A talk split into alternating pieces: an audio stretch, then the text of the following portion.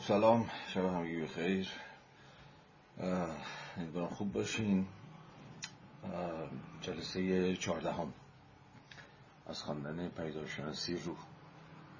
جلسه امشب خیلی حالا من هر جلسه اینو میگم چون واقعا هر جلسه همینه. جلسه امشب خیلی جلسه بدقلقیه راستش بخواید. یعنی فکر می‌کنم چند تا پاراگراف پر ادای پیشگفتار دست کم پاراگرافی که امشب می‌خوام بخونیم و برای همین من پیشا پیش یک هشدار رکی داده باشم و خلاصه آماده کنیم خودتون دیگه ببینیم چی میشه و چجوری پیش میره. من مقدمه رو نمی‌خوام بگم امشب چون می‌خوام کاملا تمرکز کنم روی این پاراگراف ها و ببینیم چطور می‌تونیم از پسش احیانا بر بیایم امیدوارم که حوصله بکنید و با من همراه بشید. پاراگراف 22 صفحه 51 کتابه. من میخونمش و بعد برمیگردیم و بحث کنیم خب هگل می نویسه که در پاراگراف 22 آنچه را که گفته شد دیگه همه بحث جلسه قبلم دیگه باید گوش ذهنتون باشه دیگه. حالا من باز جا به جا لازم شد اشاره می‌کنم. آنچه که گفته شد. می‌توان بدین نحو نیز بیان کرد که عقل همانا عمل قایتمند است. برکشیده شدن طبیعت ادعایی به ورای اندیشیدن سوء فهم شده و تبعید قایتمندی بیرونی در همان ابتدا صورت قایت به طور کلی را به بدنامی کشانده است. با این حال همانطور که ارسطو نیز طبیعت را به منزله عمل قایتمند تعریف می کند قایت همانا امر بیواسطه است. امر ساکنی که خودش محرک یا سوژه است. نیرویش برای حرکت دادن همانا برای خود بودن یا منفیت محض است. نتیجه صرفا از این رو همان آغاز است که آغاز همانا قایت است. یا امر بالفعل صرفا از این رو همان مفهومش است که امر بیواسطه به منزله قایت خود یا فعلیت محض را در خودش دارد. قایت به عمل درآمده یا امر بالفعل هستیمند همانا حرکت و شدن واگشوده است. اما خود درست همین ناآرامی است. و از این رو با آن بیواسطگی و بساطت آغاز از این رو برابر است که نتیجه یعنی امر به خود بازگشته است. اما امر به خود بازگشته دقیقا خود است و خود همانا برابری و بساطت خود را با خود مرتبط کننده است. یه چیز شبیه به خب چی میگیم بند خدا؟ در پاراگراف 22 و اصلا سخن بر سر چیست؟ خب یه مفهوم دیگه ای که در همین بند 22 یه جورایی جدیده و ظاهرا کل این بند راجع به اونه و اعاده حیثیته مفهوم غایت غایت معنی پرپس خب مفهومی که باید راجبش حرف بزنیم و مفهوم بسیار مهمیه در کلیت نظام هگلی. دوباره بیاد ابتدا ابتدا پاراگراف 22 عقل به مسابقه عمل قایتمند اینو گوشه ذهنتون نگه دارید بهش برمیگردیم. هم در این پاراگراف و هم در طول پاراگراف های بعدی. خب یه ادعای مشخص داره. هگل در همین پاراگراف 22 ابتداش مطرح می‌کنه. عقل عمل قایتمنده در ادامه اما میگه که خود مفهوم قایت مدت هاست که به بدنامی کشیده شده. یعنی یه جورایی اوضاعش خرابه. یعنی انگار به راحتی نمیشه از مفهوم قایت حرف زد. یه پرانتز باز بکنیم. یه لحظه هگل رو بذاریم کنار. بیایم تو زمان خدا تازه زمان هگل ظاهرا مفهوم قایت مسئله دار شده بود. اما در زمان ما چی؟ این خیلی نکته مهمیه برای کانتکس بحث. رو یه ذره برای چیز معاصر سازیش در نظر بگیریم. امروز به مراتب بیشتر از زمان خود هگل البته در نهایت هگل می‌خواد مفهوم قایت دفاع بکنه من خیلی روشنش. و شاید هیچ فلسفه به اندازه فلسفه هگلی قایت انگار نباشه. اما باید صبر بکنیم تا ببینیم معنای قایت چه شکلی در هگل باز صورتمندی میشه و هگل به چه معنا قایت انگاره. اما فارغ از این نکته خود هگل هم داره میگه آقا اصلا مفهوم قایت به طور کلی به بدنامی کشیده شده به ویژه قایتمندی بیرونی و او می‌خواد از یک جور قایتمندی درونی دفاع بکنه که الان تکلیف اینا رو باید بتونیم روشن بکنیم قایتمندی درونی چیه؟ قایتمندی بیرون چیه؟ اما داشتم می‌گفتم که در زمانه ما نه فقط در زمانه ما بلکه یه جورایی کل قرن بیستم انگار و فلسفه قرن بیستم سند محکمی است بر اینکه هر شکلی از قایت انگاری رو اینکه عقل پرپسی داره عقل قایتی داره تاریخ قایتی داره بشریت قایتی داره. اصلا خود انسان من و شما قایتی داریم. و همه معانی که از پرپس میشه مراد کرد دیگه. قایت پایان هدف نه؟ همه این معانی رو آدم همزمان با فکر کردن به مفهوم پرپس تو ذهنش میاد دیگه. درسته؟ به نظر میاد که این خیلی دود شده و رفته هوا. امروز کمتر فلسفه ای رو شما می‌تونید سراغ بگیرید که همچنان مفهوم قایت رو هم جدی گرفته باشه. قایت به مسابه یه جور نقطه پایان یا یک جور نتیجه که مثلا همین بشریت یا تاریخ یا جهان یا طبیعت یا هر چیز دیگه شبیه به این یا عقل سر در پی اون داره. به نظر میاد ما سالهاست که متقاعد شدیم که زندگی هامون فاقده یه جور پرپسه یک جور قایته یا یک جور هدفه.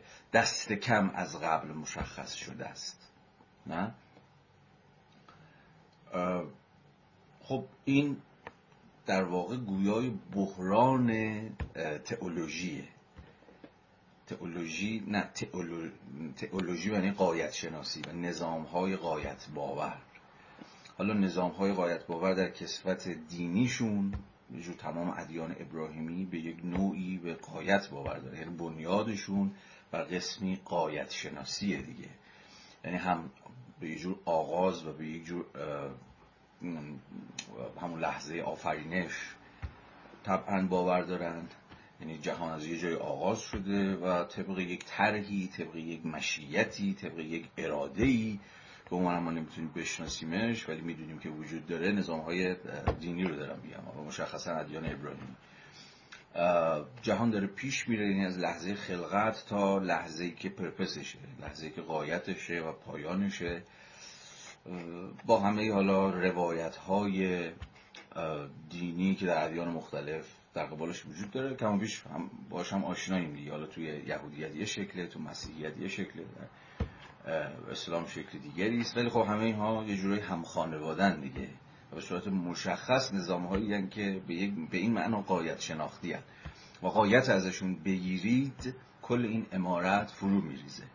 حالا این قایت ها می‌تونن نام های مختلفی داشته باشن. می‌تونن می‌تونن روز اسمشون باشه روز داوری می‌تونه اسمشون باشه معاد میشه اسمشون باشه رستاخیز یا هر چیز دیگری شبیه به این. و خب کاملا بنیادشون بر همین اساسه نه؟ حالا در ورژن های یه جورایی سکولار شده قایت شناسی های دینی که دست کم از اصل روشنگری به این سمت ما باهاشون آشناییم آن چیزی که شاید جای اسکاتولوژی رو می‌گیره. اسکاتولوژی به معنی آخرت شناسی به معنای معاد شناسی در نظام های دینی. خود ایدی آف پروگرس دیگه نه؟ ایده پیشرفت. تمام کل فلسفه هایی که از اصل روشنگری یعنی از اواخر قرن هجدهم و نوزدهم اواخر قرن هجده اوایل قرن 19 رفته رفته سرکلشون پیدا شد. همه به نوعی و به تعبیری قائل به این ایده پیش رفتن. و در واقع به نوعی همون مفهوم قایت دینی رو سکولار کردن. نه؟ جاش رو خود مفهوم پیشرفت گرفته. مفصل میشه راجع این موضوع صحبت کرده در فلسفه های مختلف اینو نشون داد.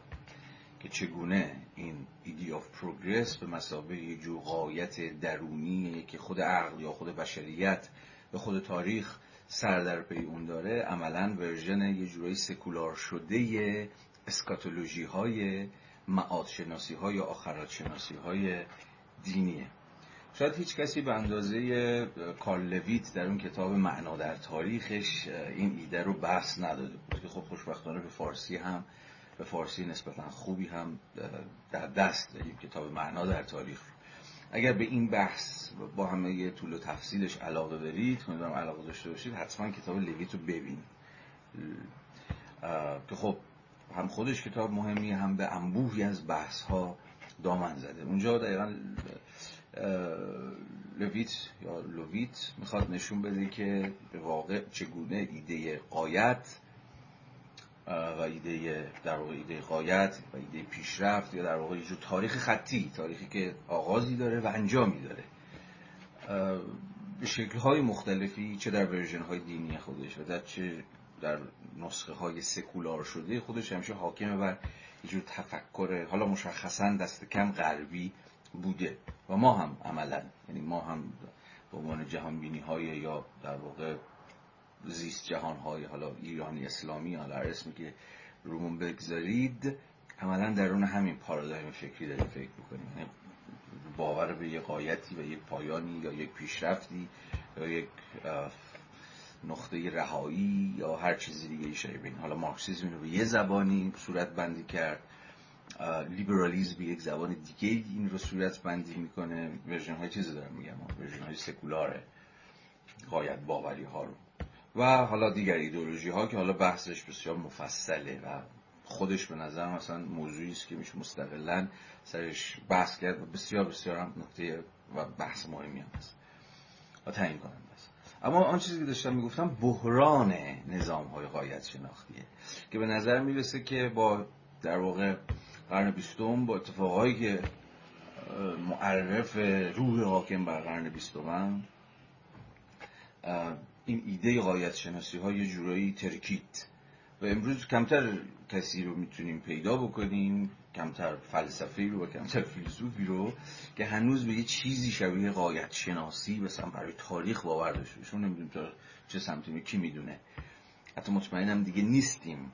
دست کم در سالهای اخیر حتی مطمئن نیستیم که هپی اندی انتظار ما رو می‌کشه. و همه این اسکاتولوژی ها همه این قایت شناسی ها چه دینیش چه سکولارش. به هر حال به یه جور هپی اند قائلن دیگه. به یه جور رهایی یا به یه جور رستگاری یا به یه جور نجات همه این ایده هایی که اون پایان در, در پایان انتظار ما رو می‌کشه.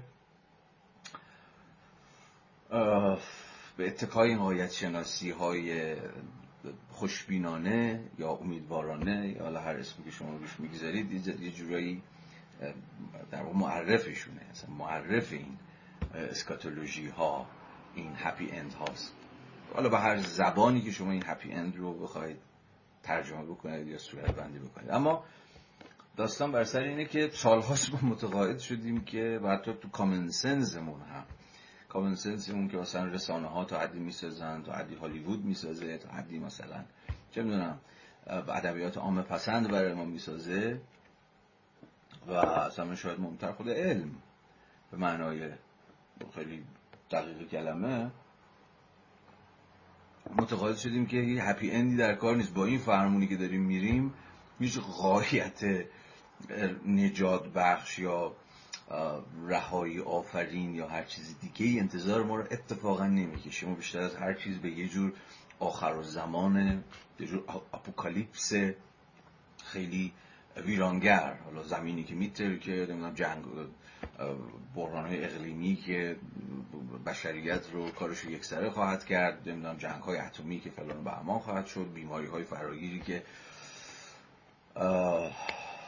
دمار از روزگار بشریت در خواهند آورد. حالا روایت ها به version های مختلف علمی و علمی تخیلی که امروز میگم بر بخشی از دست کم کامنسنس محاکمه ما رو متقاعد کرده که هر چیزی انتظار ما رو بکشه نجات نیست. اگر از جنس نجات نیست یا از جنس جور رهایی مهایی و از این قصه هایی که حتی خود قرن بیستم هم تا اواخر قرن بیستم هم ظاهرا حاکم بر خود فهمی ما از تاریخمون و از آیندهمون بوده اینها نیست. و هر چقدر که داریم جلوتر میریم ظاهرا بیشتر داریم متقاعد میشیم که آینده هم اگر در کار باشه نه در هیئت یک روز روشن آفتابی که احتمالا در هیئت تاریکی محض از راه خواهد رسید. که حالا ممکنه تون تاریکیه بتونیم حالا یه چرا قوه هم دستمون بگیریم و یه ذره دور برمون رو روشن بکنیم. حالا این البته روایت یه ذره شاید بیش از اندازه بدبینانش باشه. ولی به هر حال به هر حال می‌خوام بگم که ایده قایت شناسی که اصلا قایتی وجود داره یک و اینکه اصلا اگر قایتی هم وجود داره تا چه حد از جنس نجاته از جنس رستگاریه از جنس فلاحه امروز دیگه ظاهرا اونقدرها طرفداری نداره. مگر نزد اونهایی که حالا مثل کپ سرشون کردن تو برف و همچنان به جور کلان روایت های آنچنانی باور دارن.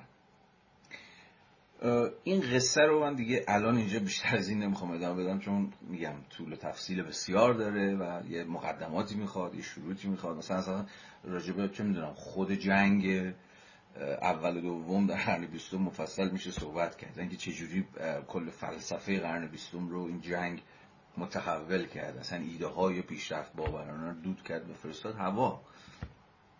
و خیلی خیلی روایت های دیگری که می‌تونن وسط بیان. فقط حالا اینو گفتم تا یه ذره ذهنتون رو یه ذره ذهنتون رو گرم کرده باشم برای اینکه حواستون به این شکافی که شکافی که بین در واقع ما و عصر هگلی وجود داره باشه. که البته اینجا هگل می‌خواد از مفهوم قایت دفاع بکنه. همچنان حالا قایت معنی درونی خودش که الان سرش صحبت می‌کنیم. تازه اون زمان داره میگه که آقا خود ایده قایت خیلی چیز شد و بدنام شد و رسوا شد و فلان اینها. و به کلی خیلی ها میزننش کنار ولی خب این بابا می‌خواد همچنان از قایت و مفهوم قایت دفاع بکنه. ولی این, این شکاف بین ما و ما کسایی که 220 سال شد؟ 1107 200 اندی سال بعد داریم با مواضع هگلی آشنا میشیم این این فاصله خیلی مهمه که بتونیم یعنی مثلا جا به جا در هر متنی که شما می‌خونید من بارها در جلسات مختلف سعی کردم اندل اختزا این رو یادآوری بکنم که این این فاصله خیلی مهمه. فاصله من و شما در مقام خواننده با مثلا افق تاریخی متن. و این رفت آمده یا یه جورایی شاید حتی بشه اسمش رو گفتگوی بین این دو تا افق تاریخی متفاوته که اصلا خود فهم رو تاریخی می‌کنه. نه؟ فهم ما به عنوان کسایی که در سال مثلا 1401 نشستیم و داریم هگل 1807 رو می‌خونیم با دو تا افق تاریخی مختلف. این فاصله این دو تا افق تاریخی عوض این که فهم ناممکن بکنه مثلا با این ادعا که آقا اون حالا 200 سال پیش یه زری زد دیگه یه چیزی گفت دیگه. و خیلی وقتا اینجوری مواجه میشیم با متون دیگه. متون قدیمی شده یه مثلا از مد افتاده اوت آف دیتی که دیگه نخنما شدن و یه دعایی کردن. مال زمان خودشون بوده فلان فلان. اما خیلی وقتا خود این فاصله است که فهم ممکن می‌کنه. اما یه فهمی که خودش حالا تاریخمنده یعنی در این فاصله ممکن میشه. از مجرای یه جور مسئله کردن خود این اختلاف خود این فاصله. نه؟ و ما رو از چیز استبداد متن می‌کشی بیرون. از اینکه کاملا با متن همراه بشیم خود این فاصله خیلی وقتا به شکل خیلی خود انگیخته و خودجوشی نفس این فاصله تاریخی که بین من با متن هست خودش یه جور چیز ایجاد می‌کنه. یعنی یه جور استبداد متن ازش می‌گیره. اجازه نمیده که به تمامی متن رو من سوار بشه و حرفش رو به کرسی بنشونه. چون خود این فاصله باعث میشه که مدام یک شکی تردیدی پرسشی مدام در ذهن من و شما در مقام خواننده شکل بگیره و خود این شک پرسشی که این چی داره میگه راست میگه چرت داره میگه الان دیگه این حرفا رو کی باور می‌کنه؟ و از این سوالایی که ممکن آدم از خودش بپرسه این شک و تردید این پرسشه اتفاقا همون چیزی که اسمش گذاشتم فاصله که جو فاصله تاریخی طبیعیه. به فهم یک جور پویش میبخشه یک جور دینامیزم میبخشه. فهم زنده می‌کنه. از اینکه شما سرتون بندازید بخونید و تا آخر بگید. و صرفا بگید هگل گفت. نه. فکر می‌کنم روشن وقت کافی. خب حالا با این مقدمه نسبتا طولانی حالا دوباره برگردیم به متن. پس هگل می‌خواد مفهوم قایت دفاع بکنه. اما از مفهوم قایت درونی می‌خواد دفاع بکنه. یعنی چه قایت درونی؟ وقتی از قایت درونی حرف می‌زنیم حالا میریم داخل خود متن هم خواهیم دید. در واقع وقتی از قایت درونی حرف می‌زنیم حرفمون ناظر به یه جور حرکت خود فعلیت بخش موضوعه. باز خود این یعنی چی؟ ببینید وقتی هگل می‌خواد از قایت دفاع بکنه اشاره به ارسطو می‌کنه. هگل همزمان چون میگه ارسطو هم به یه معنای طبیعت رو همون عمل قایتمند می‌فهمه. مثلا به چه اعتبار؟ همون مثال معروف خود هگل رو در نظر بگیریم که احتمالا به ما میگفتش که ببین طبیعت مثلا دانه بلوط اینه که به درخت بلوط تبدیل بشه نه؟ شما می‌تونید اونجا طبیعت رو وردارید به جاش قایت بگذارید. اینجا طبیعت و قایت با هم هم بسته میشن و در واقع اصلا این همان میشن می‌تونید بگید قایت مثلا دانه بلوط یا هر مثال دیگه که می‌خواید بزنید اینه که به درخت بلوط تبدیل یا مثالی که خودش در پاراگراف 21 زده بود جنین انسان نه؟ جنین انسان قایتش یا همون طبیعتش این است که به انسان تبدیل بشه.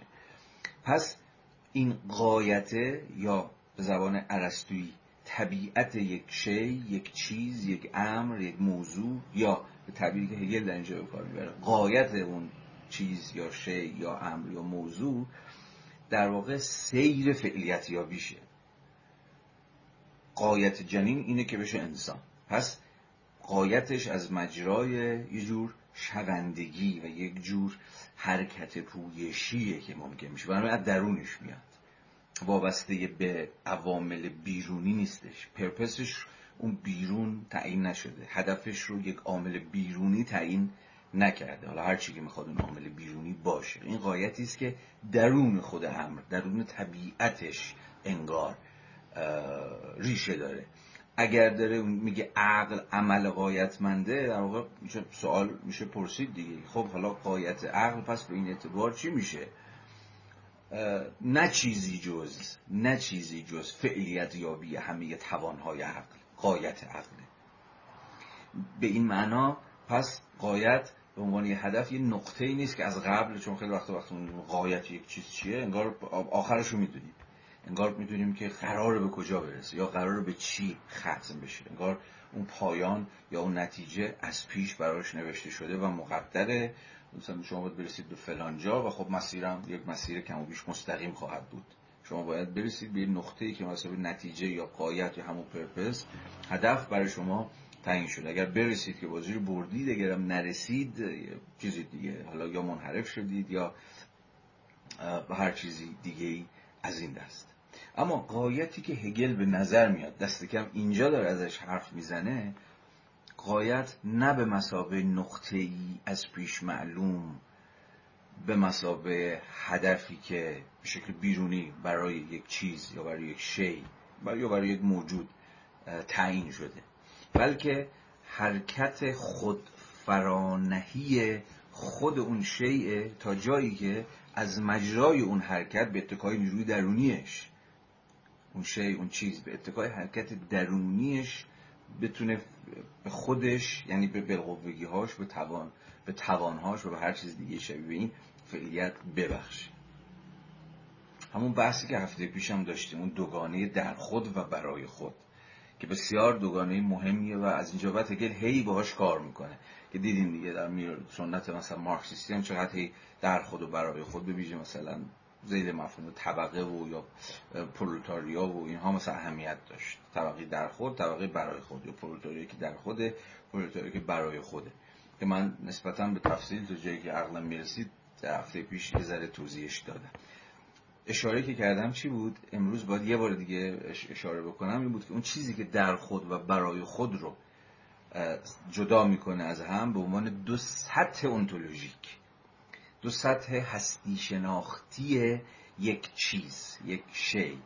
حالا در اینجا عقل حالا در اینجا آگاهی حالا در اینجا تاریخ هر چیز دیگه که شما فکرش یا انسان یا هر چیزی شبیه این در خود و برای خود دو تا شیء متفاوت که نیستن که. دو وجهن.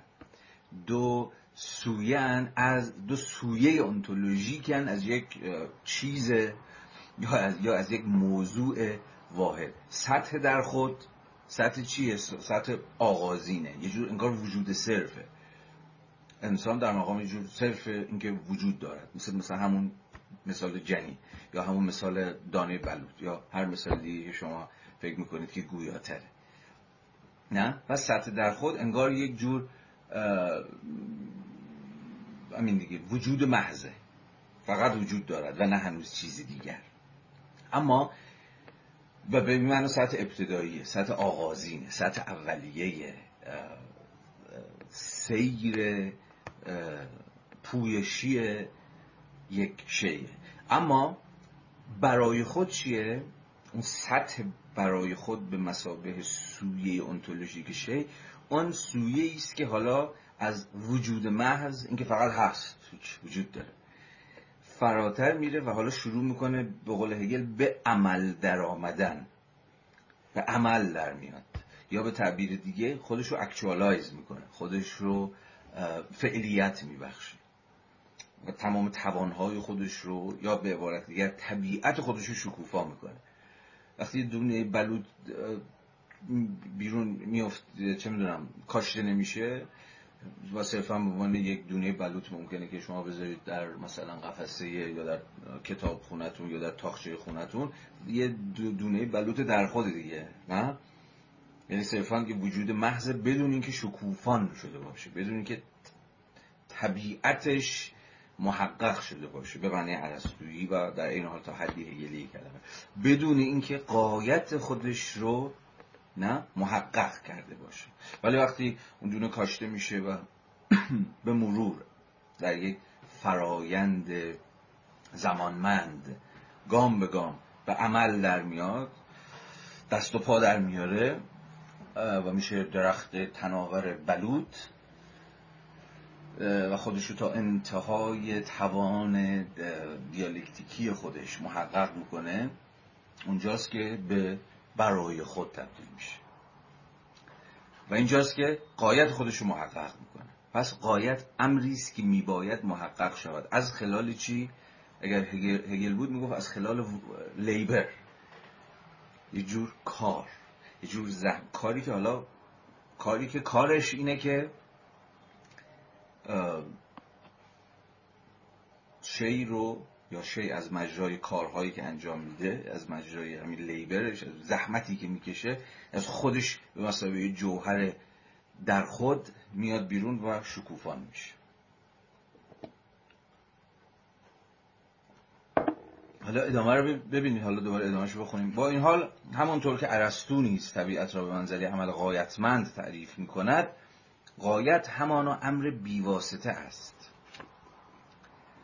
امر ساکنی که خودش محرک خب اینجا به عرستو هم ارجا داده ارفگل ناظر به چیه؟ همون مفهوم محرک نامتحرک در عرستو. خب عرستو جور بنیان هستی رو همین محرک نامتحرک فرض گرفته بود دیگه. یعنی امری که محرکه یعنی حرکت میآفرینه اما خودش نامتحرک اما انگار خودش چی میگن؟ همین حرکت نمی‌کنه. خودش انگار بچی ساکن و ثابت داره.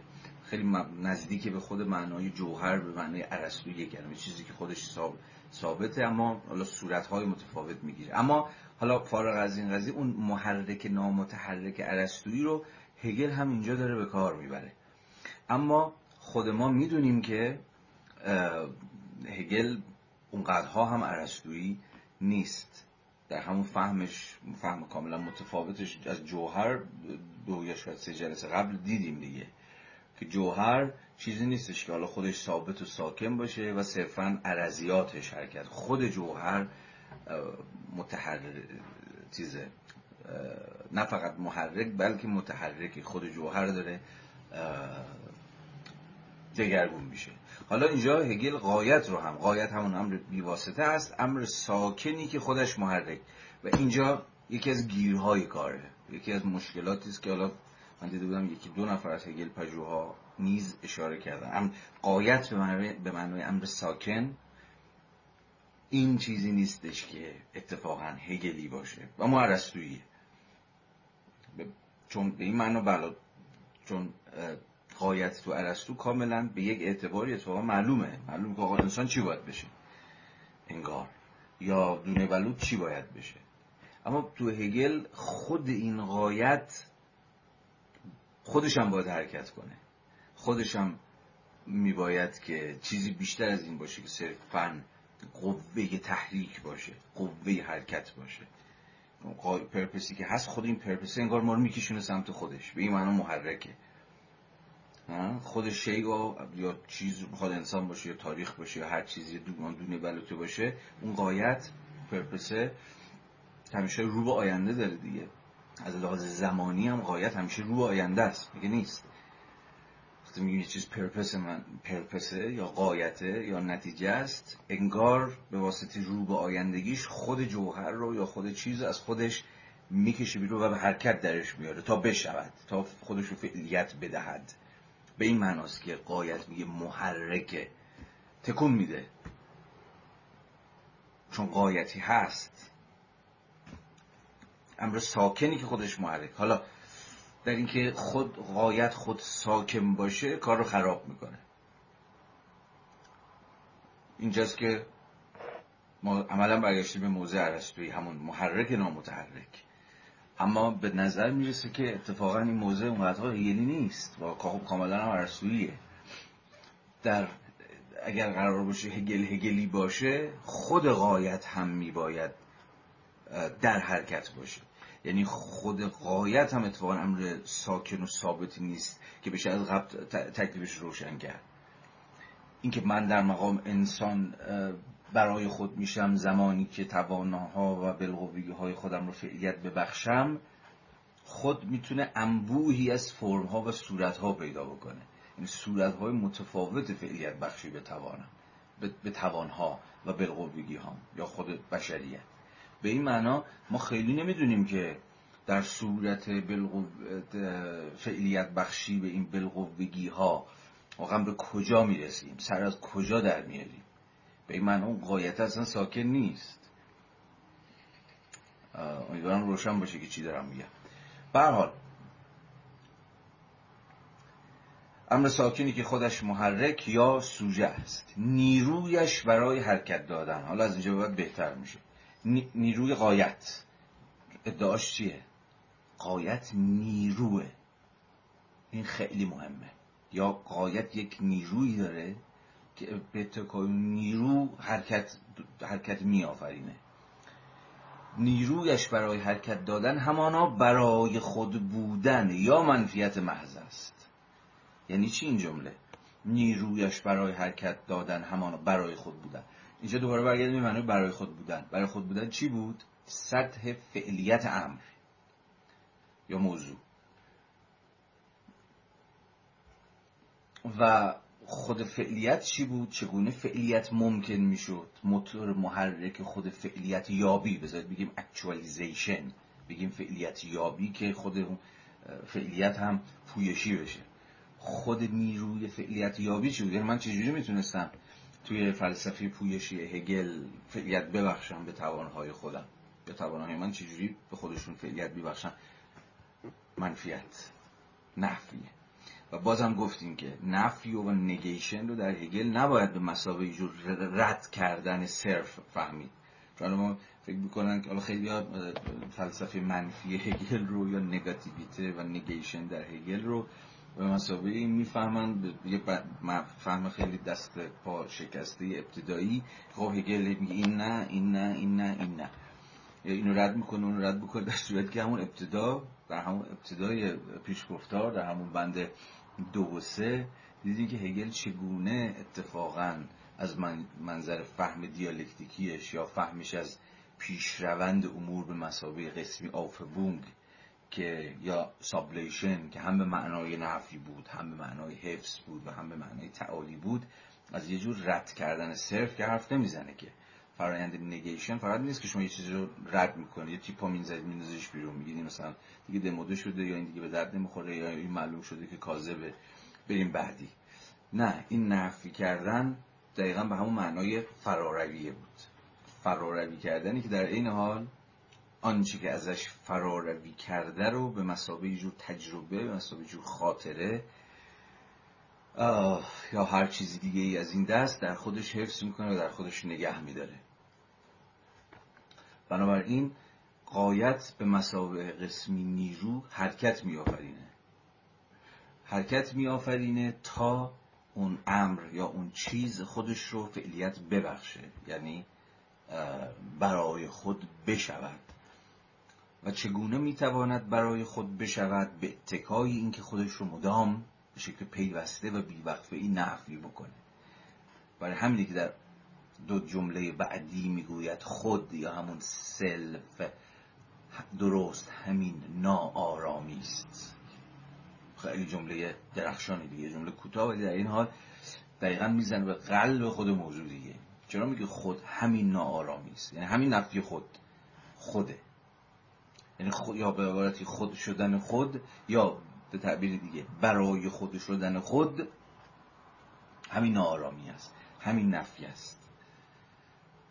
که نیروی خودش رو از قایتی می‌گیره که اون قایت به مسابقه نتیجه خود امر رو خود چیز رو هی مدام از خودش انگار می‌کشه بیرون. نیرویش برای حرکت دادن همانا برای خود بودن یا منفیت محض است. نتیجه صرفا. از این رو همان آغاز است. نتیجه آغا... نتیجه همان آغاز است. خب اگر فهم دوری و چرخی هگل رو فراموش بکنیم البته دوری که در نهایت به معنای یه تکرار بی تفاوت نیست. اینم خیلی نکته مهمیه. وقتی که میگیم آقا نتیجه همان آغاز آغاز همین نتیجه است ممکنه که به ذهنتون خطور بکنه که خب دیگه ما انگار در یه لوپی گیر کردیم. یا کل تاریخ روند یه جور چیز یک یک چرخ است که این مدام داره خودش رو تکرار می‌کنه انگار دیگه. ولی باید حواستون باشه که ما بیشتر از اینکه با یه جور لوپ سر کار داشته باشیم با یه جور مارپیچ سر کار داریم. مارپیچی که درسته داره داره میچرخه و دورانیه نقطه آغاز میشه همون نقطه میشه یه جور نتیجه. اما در این حال قسمی پروگرس هم قسمی پیشروی هم درش هست. آغاز همون نتیجه است. اما در این حال نتیجه همون آغاز نیست. همون باز مثال خیلی خیلی دوست داشتنی که من خیلی دوست دارم. همون مثال سفر. نقطه آغاز نقطه آغاز انجام سفر یکیه. همون خونه است چون در نهایت هگل فکر می‌کرد که رو باید برگرده به خونش دیگه. چون کل اون اودیسه رو در نهایت همون چی بود؟ سفری بود که از خودش بیگانه می‌شد با دیگری ها مواجه می‌شد خودش دیگری می‌شد فلان فلان فلان. ولی گم می‌شد می‌خورد به در می‌خورد به دیوار راه پرسنگلاخ پر از درد پر از زخم پر از استراب. نه؟ اون سفری که روح باید طی بکنه تا نهایتا به جور مچوریتی و بلوغ برسه. ولی داستانی که رو باید برگرده خونه. دوباره همین آشتی کنه دیگه. اون جمله پایانی جلسه قبل بیاد بیارید که حالا همینجا هم من باید یه اصلاحی بکنم. یه دقیقه لطفا بند 21 رو نگاه بکنید. دو جمله آخر رو.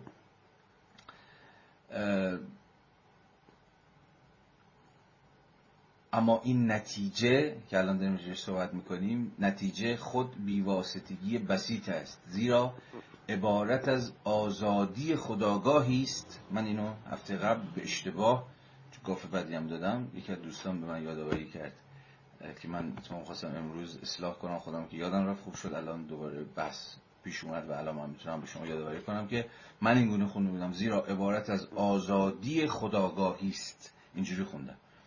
که چقدر ابلهانه بود.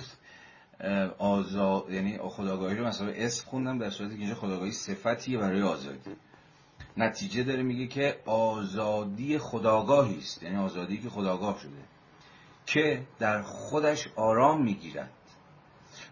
و یه در واقع شاید بهتر بود بگیم اما هگل نوشته و. در خودش آرام می‌گیرد و تقابل را به کناری ننهاده و آنجا بر جای نگذاشته است بلکه با آن آشتی کرده است. یعنی آشتی با تقابل. هر آن چیزی که در برابر من به مسابقه یه جور مثلا یه جور تجربه مثلا یه جور مانع مثلا یه جور صد مثلا یه جور پل چه می‌دونم هر هر چیز دیگه شبیه به این با من مواجه میشه. همین حرف هگل اینه که حین این اون نتیجه یا اون قایت این تقابل ها رو در حین مسیری که داره طی می‌کنه این تقابل ها رو فراموش نمی‌کنه یا پشت گوش نمیندازه یا نمیگه اینا مهم نیست سرم بکنم تو لاک خودم. بیرون خیلی کثیفه بیرون یه جور روی کرده رومانتیک عرفانی که امروز در زمان ما هم خیلی بیشتر از زمان هگل رایجه نه؟ که آقا چیکار به کار بیرون داری؟ یعنی چیکار به کار تاریخ؟ چیکار به کار جامعه؟ هر آن جایی که اتفاقا این خود با مانع مواجه میشه با صد مواجه میشه با تنش مواجه میشه با بیگانگی با چیزایی که نسبت بهش بیگانه نسبت بهشون احساس بیگانگی احساس فاصله احساس خود نبودن می‌کنه. بعدها در همین پیدارشناسی روح هگل اسم این نوع مواجهه رو می‌ذاره یا اسم این سوژه هایی که از این تقابل می‌خوان شونه خالی بکنن اتفاقا با کسافت جهان با بیگانگی جهان نمی‌خوان مواجه بشن و در برابر یه خود امنی یه حاشیه امنی برای اینکه خود امن و امانی بسازن صرفا این قصه رو دنبال می‌کنن. اسم این رو می‌ذاره چی؟ بیوتیفول سول دیگه جانهای زیبا. که باز کنایه است به رومانتیک ها رومانتیک هایی که خب فرضشون بود که جهان بیرون یه جوری از دست رفته است جهان بیرون آدم رو بس خود بیگانه می‌کنه در نهایت و به چه ساحتی باقی میمونه؟ ساحت امن درون خانه. یا خود, خود درون به مسابه یک جور ساحت امن و امان. آن, آن اتفاقی باید بیفته. در جو تسکیه نفسه. این نفسه که یا خود این سلفه که شما باید بتونید پرورشش بدید و مراقبش باشید و یه جوری حالش خوب باشه. چون بیرون حالتون بد می‌کنه. چون بیرون همون به یه معنای از دست رفته است. بیرون پر کسافته خودتون رو بهش آلوده نکنید. گروه باش چیکار دارید؟ نه نباش مواجه بشید. نه سعی کنید تغییرش بدید. نه هیچی. ولی چیزی که زورتون بهش می‌رسه و در واقع باید روش تمرکز کنید خود این خوده. اما خودی که هی مدام به دنبال این تسلی خاطر است دیگه. به دنبال اون آرامش است. و به این معنا هی از مواجهه با جهان و تنشهاش تن می‌زنه. و اینجاست که شما می‌تونید بفهمید هگل اتفاقا به چه معنا به شدت غیر رمانتیکه. چون هی مدام از این حرف می‌زنه که این آزادی خداگاهی یا این برای خود شدنه یا خود این خود اصلا سلف همین ناآرامی است. شرطش این تن دادن به این ناآرامی است. مواجه شدن با این تقابل ها و بیگانگی ها و اینجور داستان هاست. همون پاراگراف 19 یادتون بیاد؟ این زندگی الهی که با تعنیس به رومانتیک ها در خود به واقع برابری بیغش و وحدت با خیشتن خیش است. چون هی به دنبال اینه که با خیشتن خیش به وحدت بیواسطه برسن. خودشون رو پیدا بکنن اون خود واقعیشون که انگار پس پشت این ظاهر و اینها قایم شده این زندگی الهی در خود در خود به واقع برابری بیغش و وحدت با خیشتن خیش است. که هیچ جدیتی در قبال دیگر بودگی و بیگانگی و نیز در قبال غلبه بر این بیگانگی ندارد. این پاراگراف 19 که هفته های پیش خوندیم و هم به تفصیلم اونجا بحث کردم ببینید چقدر دوباره میشه بهش رجوع کرد و متوجه یه جوری موقف هگلی شد که موقف هگل در اینجا چیه؟ و چگونه می‌خواد خود روند زندگی به مسابقه قسمی برای خود شدن رو مطابق با قسمی قایت درونی که شما رو به حرکت در میاره توضیح بده. حالا دوباره آها داشتم همین اینو می‌گفتم که نتیجه آغاز در هگل یکیه. به این معنا که روند زندگی یا خود روند تاریخ انگار قسمی حلقویه و چرخشیه و دورانیه. اما نتیجه همان آغاز نیست. یا نتیجه آغاز وساطت یافته است. آغاز در لحظه آغاز بیواسطه است در خوده اما وقتی در نهایت در نتیجتا شما به نقطه آغاز باز میگردید این آغاز حالا وساطتمند شده نه؟ همون مثال سفره که داشتم می‌زدم. شما وقتی که به خونه برمیگردید پس از سفری طولانی دیگه که اون آدم سابق که نیستید که. و داستان روح و داستان خود آگاهی یا آگاهی که قرار است به خود از مجرای تجارب بیگانگی ساز و دیگری ساز آگاه بشه هم همین مسیر رو دنبال می‌کنه. خب نتیجه صرفا از این رو همان آغاز است که آغاز همان قایت است. آغاز همان قایت است. یعنی انگار قایت از همون آغاز وجود داره. یا در واقع اصلا آغاز خود قایته یا امر بالفعل از این صرفا از این رو همان مفهومش است. یعنی امر بالفعل مفهومش است. اینجا خود مفهوم مفهوم خیلی مهم میشه. چون هگل بارها مفهوم مفهوم رو یعنی همون کانسپت رو به معانی مختلفی به کار می‌بره. امر بالفعل میگه همان یعنی امر بالفعل با مفهومش یکی میشه. این اینو آشتی هگلیه. یعنی چی امر بالفعل با مفهومش یکی میشه؟ مثلا انسان به مسابقه امر بالفعل با مفهومش یعنی مفهوم انسان که خود این فعلیت یکی میشه. به زبان ساده تر من زمان در مقام انسان زمانی انسان میشم که با مفهوم مفهوم خودم یعنی مفهوم انسان یکی بشم. و مفهوم انسان چیه؟ همین شکوفایی همه توانایی هاست. و پس به این اعتبار زمانی من در مقام انسان با مفهوم انسان یکی میشم که فعلیت یافته باشم. یا به خودم فعلیت بخشیده باشم. تا پیش از اون من در مقام انسان با مفهومم یکی نیستم. نه یعنی به تو از وقت اصلا آدم نیست. حالا همه مخاطراتی که در این تعبیر این اصلا آدم نیست وجود داره و من در جلسات قبلا بارها به نسبت بهش تذکر دادم. اگه قرار باشه اینجا حرف هگل رو بفهمیم که حرف ساده اما در این حال هم یه ذره پیچیده اینجاست. ظاهرا انسانه ولی با مفهومش یکی نشده. چون مفهوم انسان خود این فعلیت یابی است. یا مثلا در عناصر فلسفه حق میگه خیلی دولت دول... مثلا دولت. دولت ها وجود داره. یه سطح چیز وجود داره. یه سطح وجود صرف که هگل اسمش می‌ذاره سطح رئالیته. سطح واقعیت. خود سطح واقعیت دولت ها هستن دیگه. وجود دارن این دولت اون دولت. و اون هگلی که فرض بر اینه که خب خیلی دولتگراست و میگه حق با دولت و فلان از این حرفا پیچ دیگه این بحث بماند. در واقع حرفش ناظر بر این نیستش که هر دولتی به صرف اینکه وجود داره بر حقه. اون آن دولتی که با مفهوم خودش یعنی مفهوم دولت یعنی سطح فعلیت یافته دولت که یکی از معلفه هاش اصلا به رسمیت شناختن خود حق سوبژکتیویته یا حق جزئیات هاست اون دولتی که به نوعی شایسته و درخور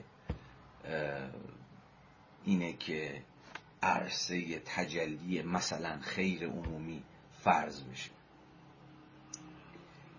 حالا اینها رو این جملات در عناصر فلسفه حق معنا داره.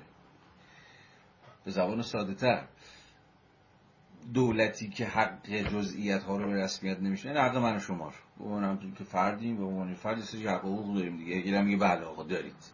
و این هم اونجاییست که نیمچه عنایتی هگل به میراث لیبرالیزم کلاسیک انگلیسی اسکاتلندی داره. مثلا عنایتی که مثلا فیشته نداشت. حالا تفاوت فیشته و هگل در فلسفه سیاسی بماند هگل میگه ببین اگر دو به این معنا هگل دولت دولتی که با مفهوم خودش یکی باشه یعنی مثلا در اینجا مفهوم دولت چیه؟ یکی از مؤلفهاش اینه که آقا حق افراد باید به رسمیت شناخته باشه. اگر حق افراد به رسمیت شناخته باشه است که حالا دولت می‌تونه انتظار داشته باشه که افراد هم مثلا به نام یک جور مصالح عمومی یا منافع ملی یا چیزی شبیه به این دست کم از بخشی از جزئیات خودشون به نفع کل بگذرن. البته با در نهایت هم تر مزخرفیه در فلسفه سیاسی هگل ولی حالا کاری به اون نقدش ندارم. پس حالا الان باید روشن شده باشه احتمالا که این جمله یعنی چی؟ که یا امر بالفعل صرفا از این رو همان مفهومش است پس مفهوم و امر بالفعل یکی هم. درسته؟ من یا شما با مفهوم خودمون برابر میشیم یا زمانی که فعلیت یافته باشیم. وقتی فعلیت یافته باشیمه که ما مفهوم یکی هستیم. در غیر این صورت فقط همون سطح رالیته باقی میمونه. سطح واقعیت. در سطح واقعیت همه همه آدم هم دیگه. ولی با مفهومشون همه لزوما یکی نشدن. یعنی همه از سطح ریالیتی به سطح اکچوالیتی نرسیدن. این تفاوتی هست بین رئالیته و اکچوالیته در این خیلی تفاوت مهمیه. که مثلا منشه خیلی از دعواها و سوء تفاهم ها در قبال اون جمله ابتدایی در قبال اون جمله معروف در مقدمه عناصر فلسفه همین ترجمه غلط بود. اون جمله معروف که همتون شنیدید دیگه هر آنچه عقلانی است بالفعل است و هر آنچه بالفعل است عقلانی است این جمله هگل بود. ولی تو ترجمه ها یا حتی تو خیلی از خود آلمانی زبان ها در واقع اون ویکلیشکایت رو با رئالیته یکی گرفته بودن یا تفاوت این رو جدی نگرفته بودن که انگار هر آنچه عقلانی است واقعی است هر آنچه واقعی است عقلانی است یعنی انگار هگل داره میگه هر چی هست چون صرف این که هست بودی عقل... چیز عقلانیه. یا هر آنچه که عقلانیه واقعیه. در صورتی که همه کلید فهم این جمله ظاهرا عجیب و غریب محافظه کارانه هگل که خیلی به محافظه کاری اینها متهم شد. در هگل به واقع خیلی جاها محافظه کار بود. در تفاوت همین واقعیت فعلیته. فعلیت همان سطح اقلانی امره.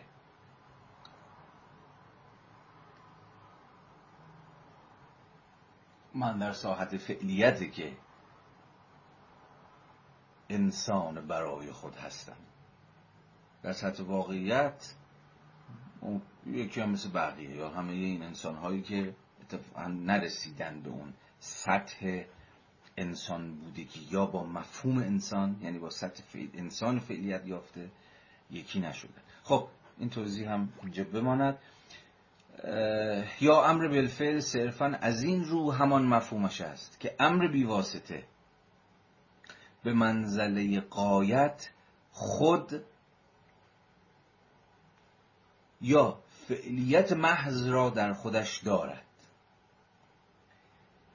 امر بیواسطه منزل قایت داره میگه قایت خود یا فعلیت محض را در خودش داره بس ببینید خود قایت خود قایت فعلیت را در خودش دارد. یا به تعبیر دیگه خود مفهوم قایت مستلزم مفهوم فعلیت. تا فعلیتی در کار نباشه قایتی هم محقق نشده. قایت فقط در صورتی محقق می شود به مسابه نتیجه و در این حال به مسابه آغاز. چون در همون آغاز هم قایت حاضره. اما در آغاز قایت حاضره به شکل بیواسطه. یا قایتی که هنوز قایتمند نشده. یا قایتی که هنوز به اعتبار اینکه آغاز وساطت پیدا نکرده خود آغاز از مجرای روند تاریخی به خودش فعلیت پیدا نکرده صرفا قایتی است در خود نه قایتی برای خود. قایت در خود دیگه. اون جنین قایت در خود در سطح در خود قایتا انسانه. اینجوری هم میشه گفت.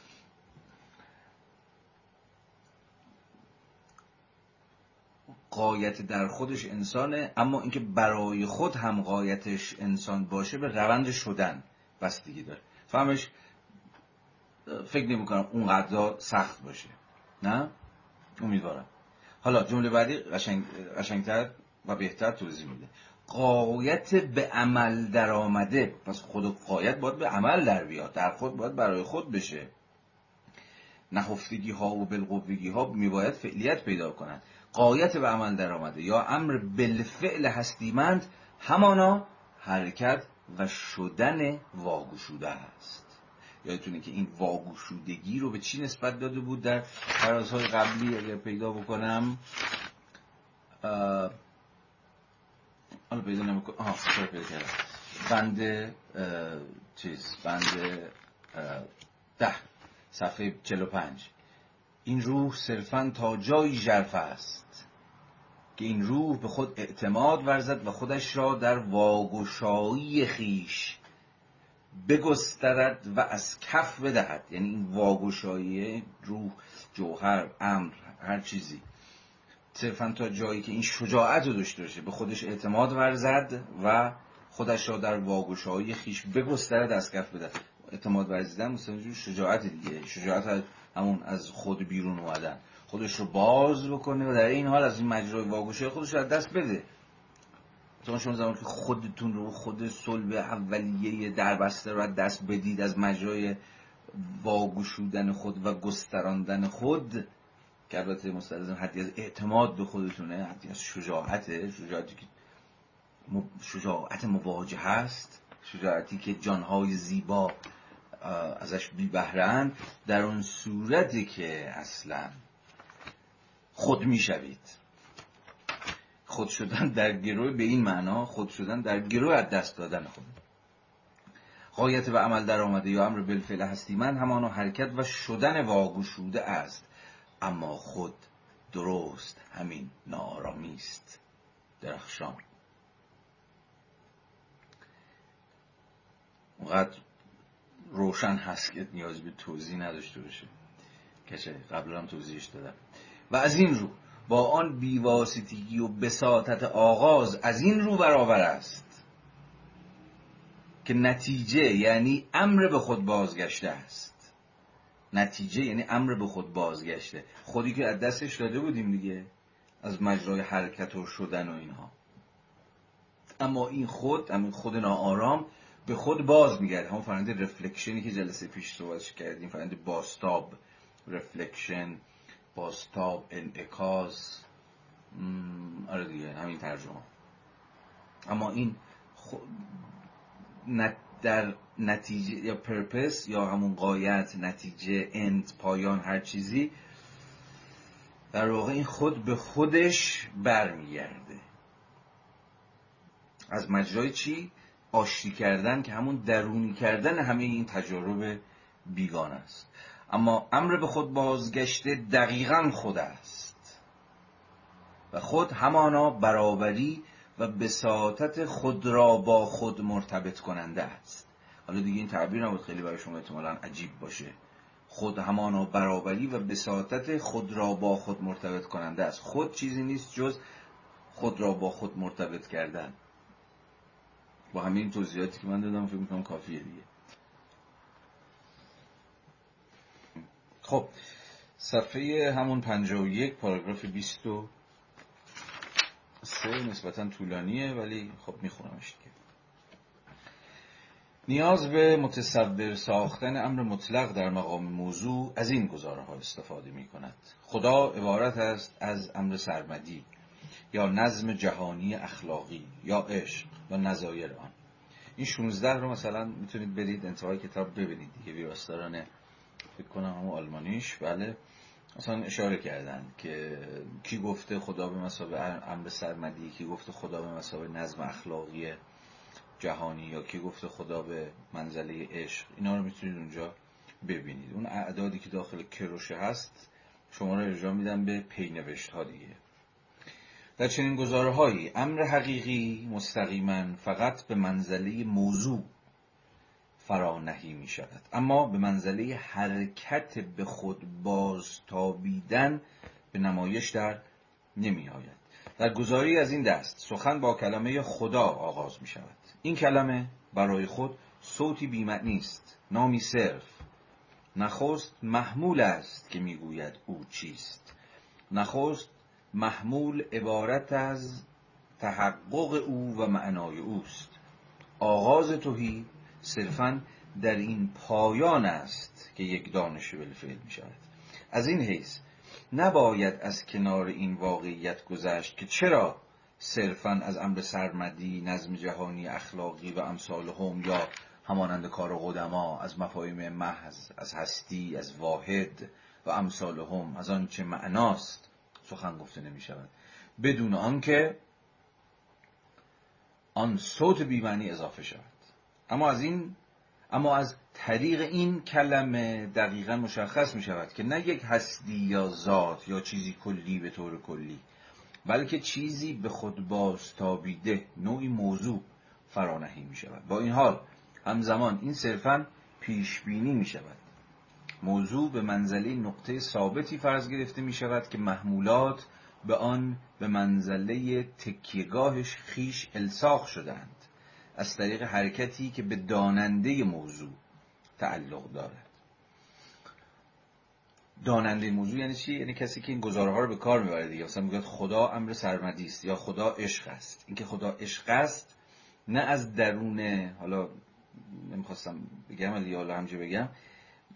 حرف هگل چیه؟ میگه این محمول هایی که در رجبه ساختار منطقی زبان حرف می‌زنه دیگه.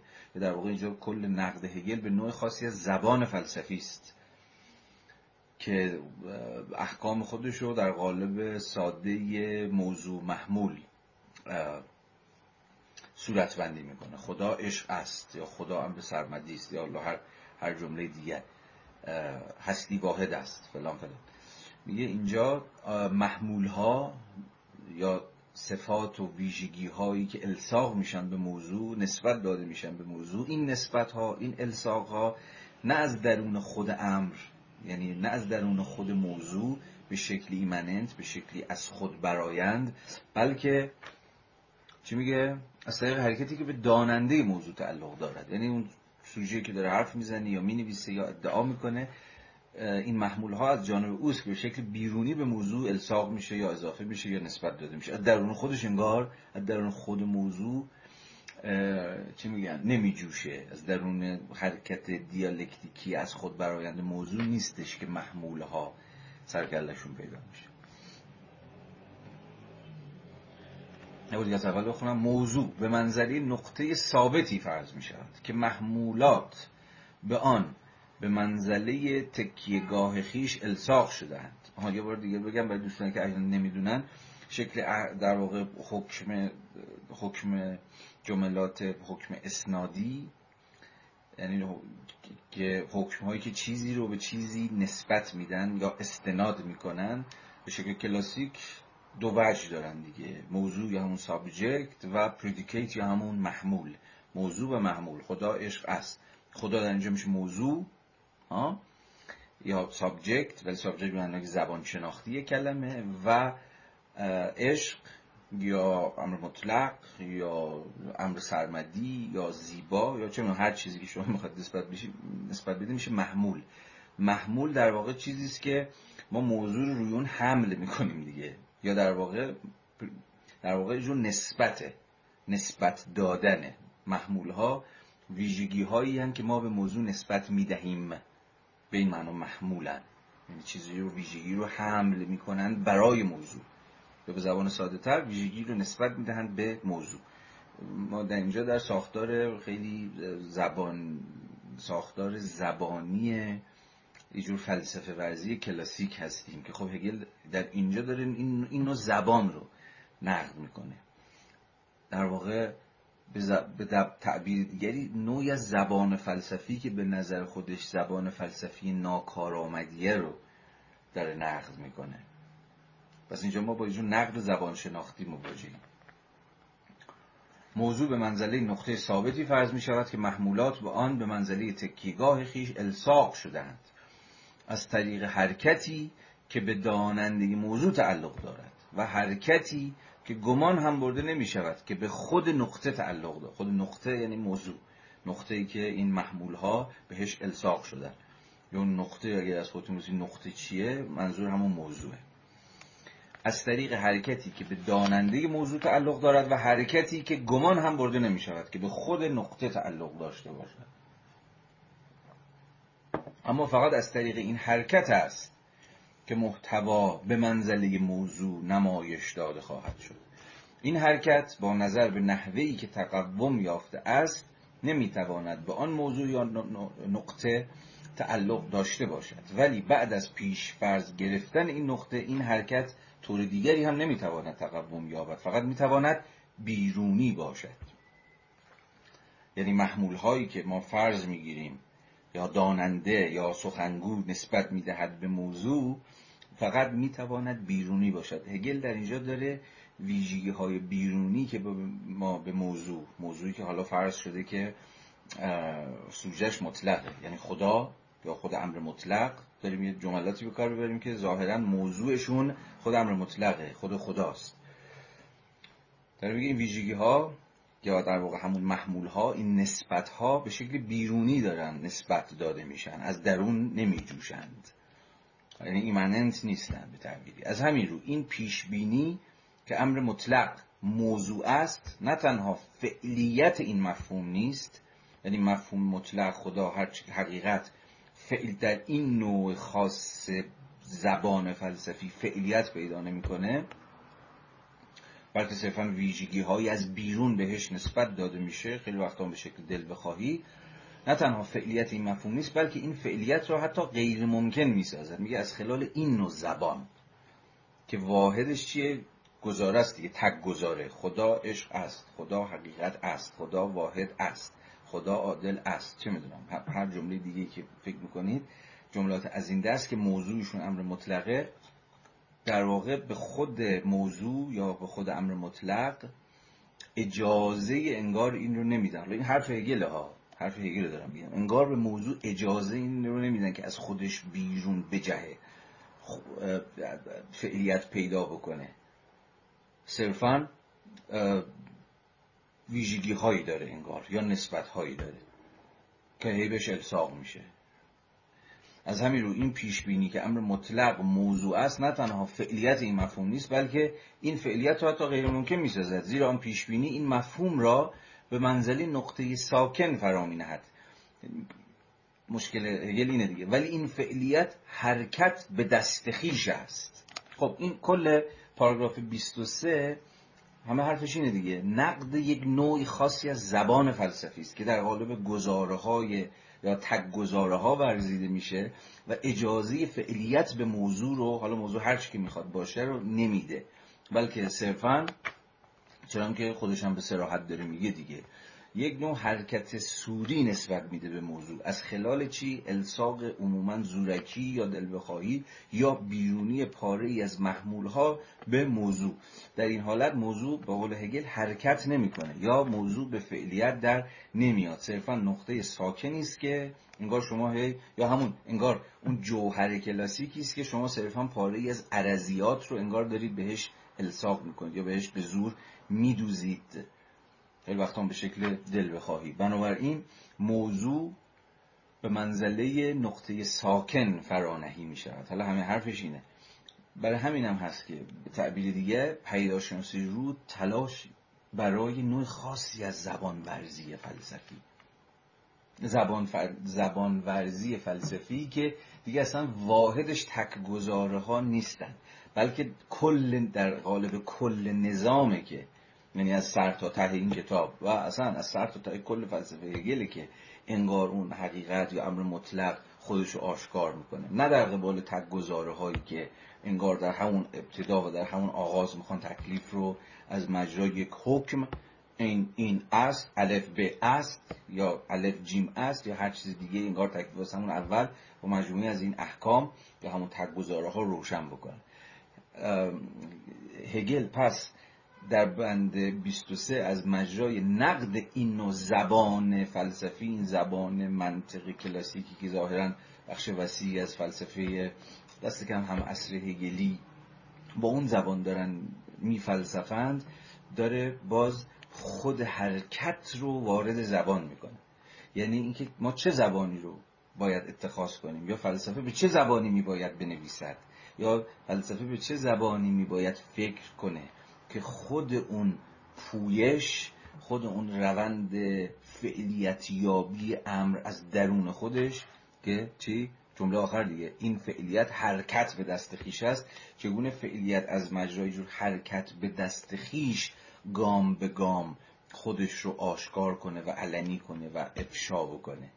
نه فرض کردن یه نقطه ثابتی که حالا شما مجموعی از ویژگی ها رو می‌خواد یه جوری خلاصه توش بچپونید دیگه.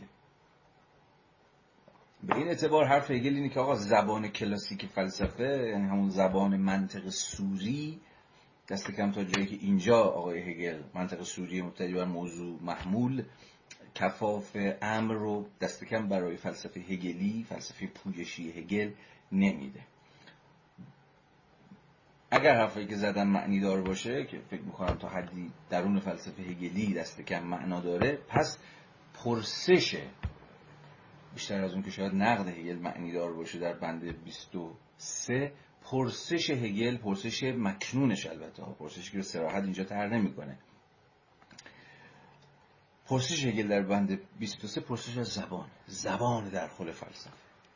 یا به عبارت بهتر زبان در خور فلسفه‌ای که بنیادش بر حرکت و پویش و فعلیتیابی از خود برایند امر. به تعبیر دیگه تفکر و زبان نسبت به همدیگه خونسا نیستند. یعنی شکل هر شکلی از تفکر زبان در خور خودش رو هم اختضا می‌کنه.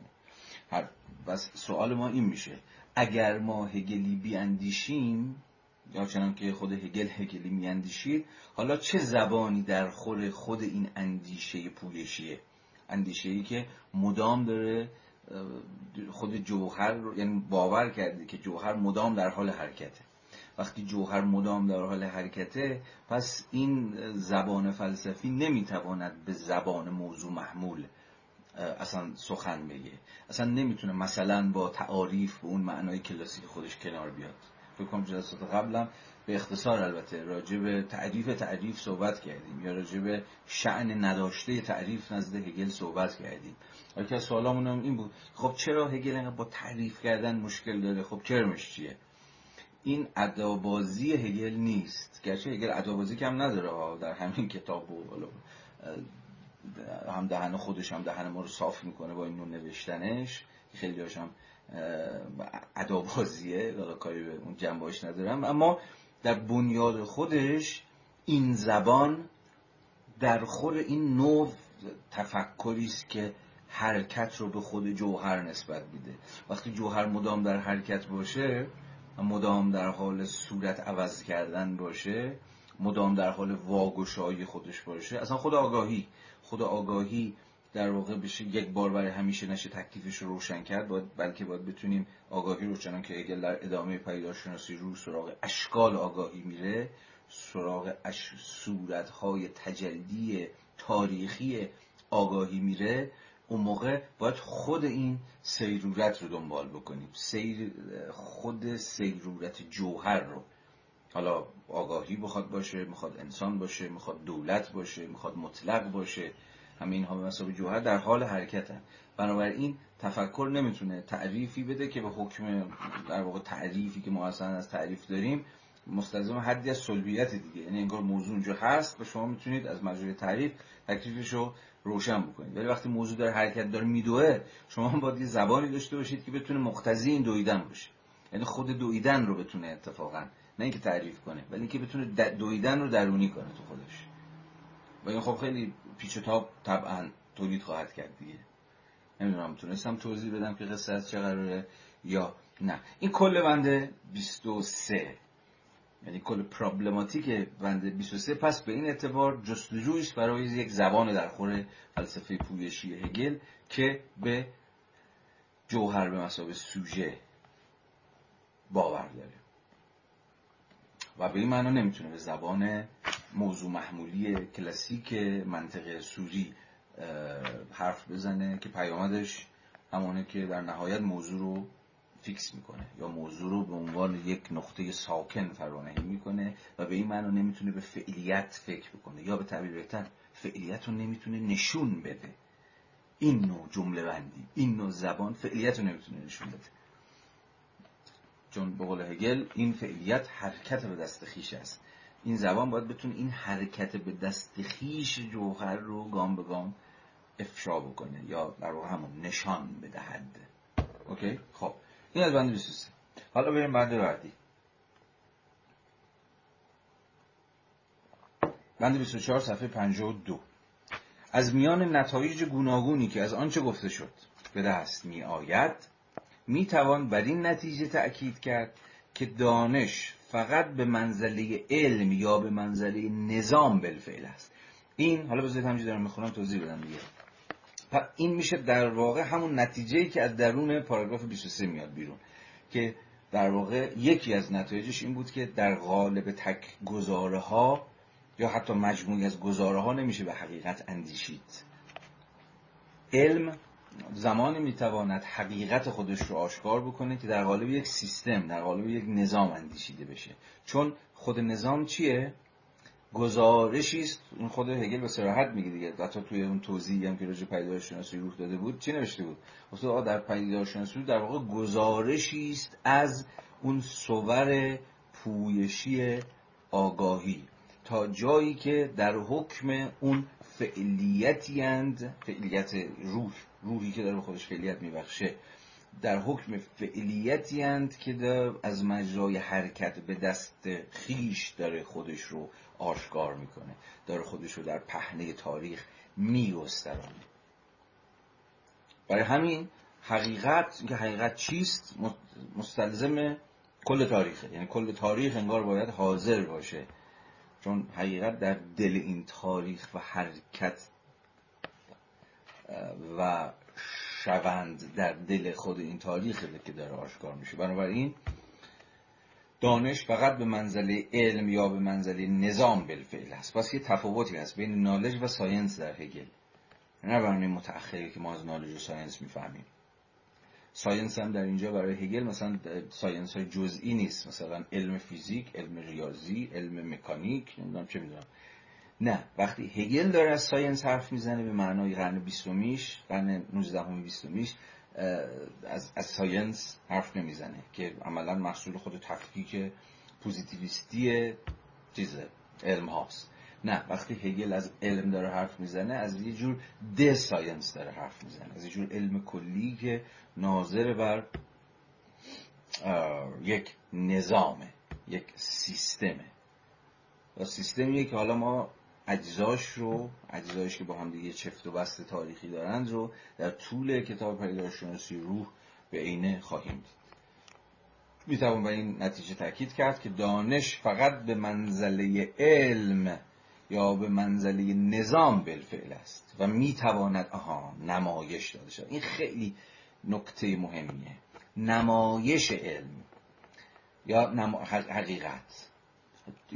سوال ها اینه دیگه. سوال اینه که اون دستگاه اون همون نظام یا متناسب با پرسش بند 23 اون زبان در خودی که از مجراش می شود حقیقت رو نشان داد. آه. چه زبانی است یا چه نظامی است. به علاوه می توان بر این نتیجه تأکید کرد که یک به اصطلاح گزاره بنیادی یا اصل فلسفه یک گزاره بنیادی اصل فلسفه داد و در واقع اون این چیزی که هگل همیشه ازش گریزان بود دیگه. شما فلسفه هگل رو به یک گزاره بنیادی نمی‌تونید تقلیل بدید یا به یک اصل نمی‌تونید تقلیل بدید. به این معنی اتفاقا هگل ضد بنیان باوره. مثلا برخلاف فیشته یا حتی برخلاف کانت که در نهایت انگار همه چیز رو می‌شود از دل جور سوژه استعلایی بیرون کشید یا از مجرای جرون کردهای استنتاجی از دل سوژه استعلاییه که تو کانت مثلا شما می‌تونید که کل نظام معرفت رو کل نظام اخلاق رو کل نظام سیاسی رو حتی به نوعی استنتاج بکنید از دل یک اصل از دل یک چی گزاره پایه یا گزاره بنیادی یا تو فیشته همینطور. تو فیشته شما مثلا من مطلق دارید دیگه پیور یا من محض دارید پیور آی. هر آن چیزی که فیشته در نهایت نتیجه می‌گیره مثلا نظام اخلاق می‌سازه فیشته خب؟ کل یا هم نظام چیز می‌سازه نظام نظام دانشی که برپا می‌کنه همش روی پایه است روی یک اصله روی یک گزاره بنیادیه. من مطلق یا من محض. از دل اونه که انگار آجر به آجر شما این نظام رو چیز می‌کنید برپا می‌کنید. ولی تو هگل به این معنا شما بنیانی فوندیشنی ندارید که همه چیز روی اون باشه. نه سوژه اصطلاحی نه من مرز نه, نه, نه, نه هیچ چیز دیگه. بلکه از مجرای دقیقا اون حرکت دیالکتیکیه که گام به گام این امارت بنا میشه یا اون نظام سرپا باقی مونه روی فونداسیون نیستش. این معنی راهش از کانت و پیشته و اینها به این اعتبار جداست. حالا اینجا چی داره میگه؟ به علاوه می‌توان بر این نتیجه تأکید کرد که یک به اصطلاح گذاری بنیادی یا اصل فلسفه اگر صادق باشد پیشا پیش از همین رو کاذب هم هست. چرا اینو میگه که هم صادقه پس کاذب هم می‌تونه باشه؟ این باز برمیگرده به همون نقد یک جانب انگاری که هگل داشت دیگه. که در واقع اگه یه گزاره رو لحاظ بکنیم یه گزاره در سطح فاهمه اون سه سطح اندیشه ورزی که من در هگل در یک از جلسات توضیح دادم به اختصار البته بعد گفتم بیشتر بستش میدیم. که بعدا بیشتر بستش خواهم داد. رو یه بار دیگه فقط یادآوری بکنم در واقع برای هگل به این رو در کتاب منطقش به تفصیل بحث می‌کنه دیگه چه در من... کتاب منطق دایت معارف و چه در منطق کبیر. در واقع سه سطح اندیشه ورزیه که این این سطوح نسبت به همدیگه یک واجد یه جور چیزن واجد یک جور اولویت بندی هن. سطح اول سطح فاهم است که میگه یا این یا آن یا درسته یا غلط اوکی دیگه این این, این فاهم است. سطح بعد سطح در واقع تفکر مبتنی بر فاهمه. سطح دوم تفکر مبتنی بر دیالکتیکه. تفکر مبتنی بر دیالکتیک عملا مبتنی بر اینه که هر دو سوی ماجرا رو به یه نوعی نفی می‌کنه چون اساسش بر نفی یعنی نه این نه آن عمل می‌کنه. و در اینجا اتفاقا تضادها رو می‌بینه. اما در سطح سوم سطح تفکر مبتنی بر speculation یا نظرورزی که اوج تفکر هگلیه و به این معنا تفکر هگل رو باید speculative در معنای positive خودش speculative فهم کرد نه دیالکتیکی. اگر به این معنا بفهمیم ما دیالکتیک به این معنا خودش میشه یکی از moment های تفکر نه غایت تفکر. یا به تعبیر دیگه نه صورت عالی تفکر. صورت عالی تفکر صورت speculative ه صورت نظرورزانه است که در واقع اونجاست که ساحت آشتیه هم این هم آن نه این نه آن. اونجاست که اتفاقا به نوعی سطح تعلیفه و سطح سنتزه و سطح همه جانب نگریه. سطح فاهمه و سطح دیالکتیک هر دو به یک معنای یک جانب انگارن. چون که در سطح فاهمه شما یا این یا آن دارید یعنی یا این درسته یا این درسته. در سطح دیالکتیک هم باز به یه معنای هر دو هر دو همدیگر نفی می‌کنن. باز یه قسمی یک جانب انگاری برای حاکمه اما در سطح speculative و نظر ورزانه است که قرار این دو سطح فاهمه و دیالکتیک به نوعی با هم دیگه آشتی بکنن. و اونجاست که فقط در سطح نظام یا در سطح کل که میشه این رو نشون داد. مثلا تو تاریخ فلسفه هگل این حرف تکراریه و ما باز باید بهش اشاره کنم. مثلا در سطح تاریخ تو کتاب تاریخ فلسفهش هگل کاری که می‌کنه چیه؟ حالا در ادامه هم داره توضیح میده. تاریخ فلسفه هگل که تکست بوک نیست که شما مثلا بخونید مثلا آشنا بشید با یا قرار باشید از مجرای تاریخ فلسفه هگل و آرای فیلسوفان چیز بشید آشنا بشید. در واقع خود تاریخ فلسفه هگل بخشی از نظام هگله. چرا؟ چون در اونجا نشون میده که مثلا نزد فیگورهای فلسفی مختلف چگونه اتفاقا خود مثلا مفهوم مطلق یا خود اصلا خود مفهوم فلسفه داره به شکل نظر ورزانی گام به گام انگار تکمیل میشه. هر فیلسوفی به نوعی فیلسوفان قبل از خودشو بله چیز می‌کنه نفی می‌کنه یا رد می‌کنه. اما این رد کردن یا نفی کردن باز چنان که در پارت قبلی هم گفتم برخلاف تصوری که شاید هر کدوم از خودمون فلاسفه داشتن دست کم در نظرگاه هگلی به معنای کنار گذاشتن و آقا ابطالت کردن رفتی پی کارت و اینها دیگه نیست بلکه به نوعی تکمیل کردنه. انگار کل تاریخ فلسفه دست کم در به چشم هگل اگر اعتماد کنیم یا با چشم های هگل اگر ببینیم و می‌تونیم با چشم هگل نبینید البته ولی اگر تصمیم بگیریم ما چشم های هگل ببینیم یه جور روند پروگرسیو داره. فلسفه ها داره هم نه مثلا لاک داره دکارت انگار می‌زنه. واقعا داره می‌زنه دیگه. سنت تجربه گرایی لاکی داره دمار از روزگار سنت عقلگرایی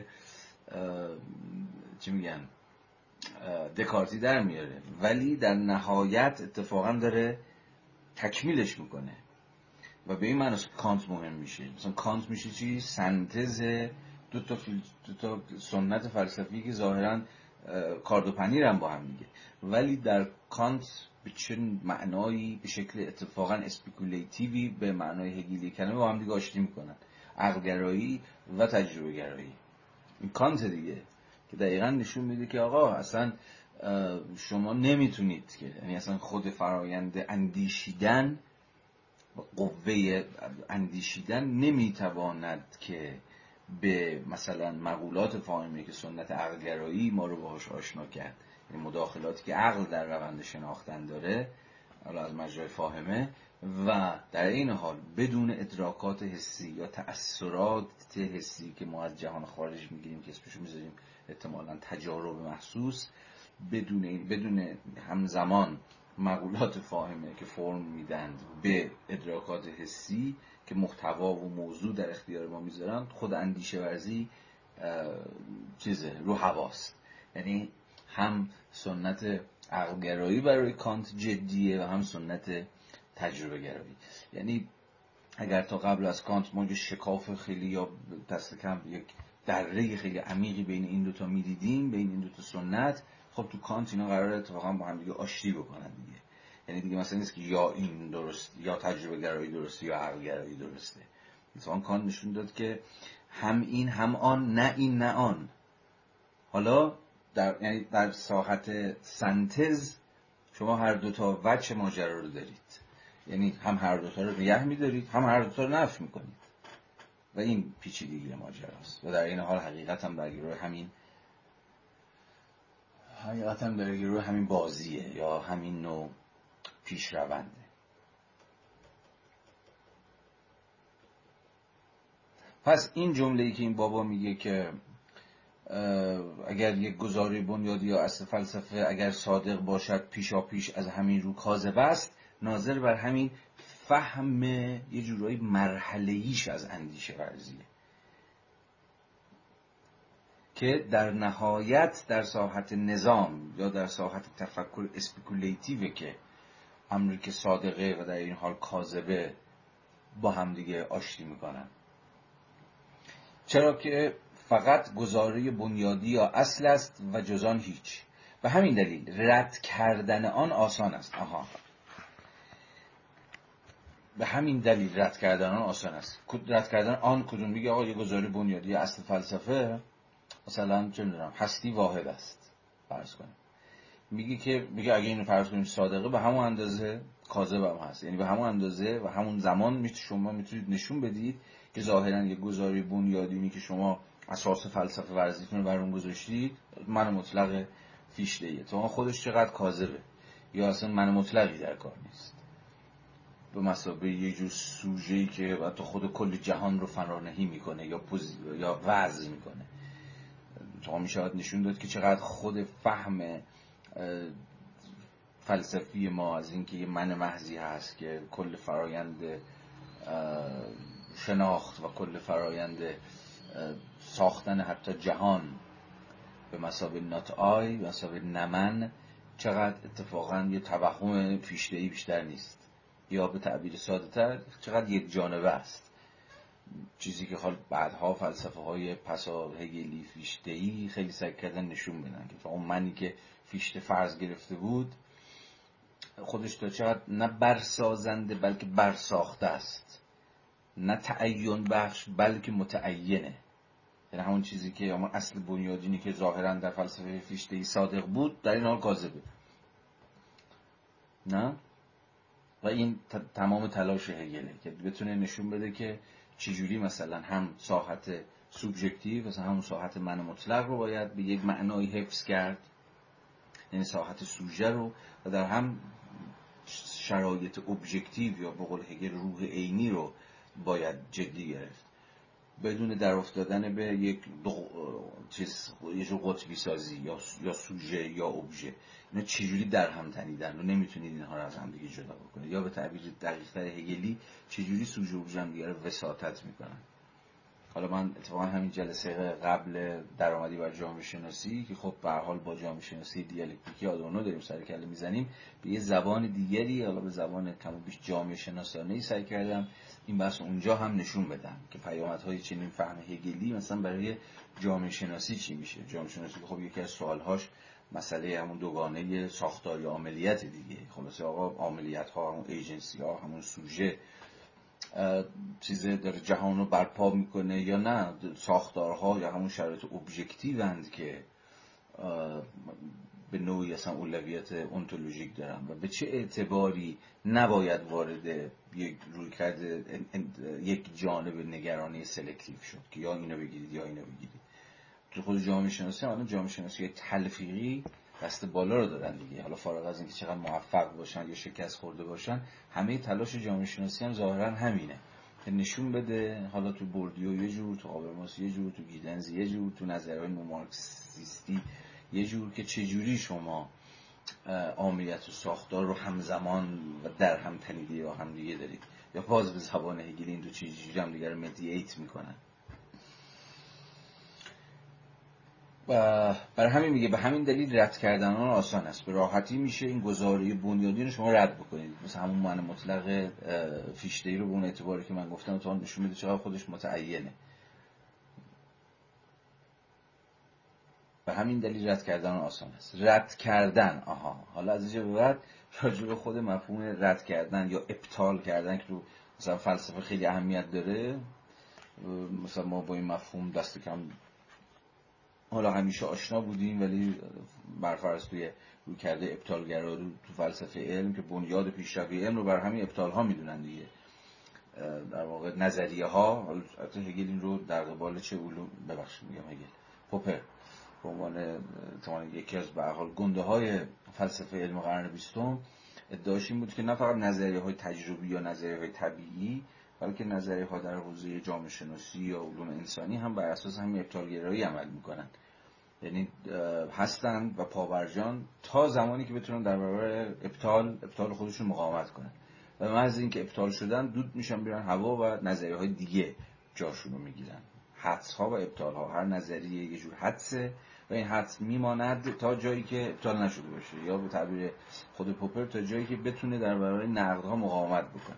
جایی که دیگه سپر میندازه و این نقدها می‌زنن درش سرویس می‌کنن نظریه هم کارش تمومه یه نظری که ابطال میشه انگار جا رو میده به دیگر نظریه ها یا به تعبیر دیگه حدس های جدید.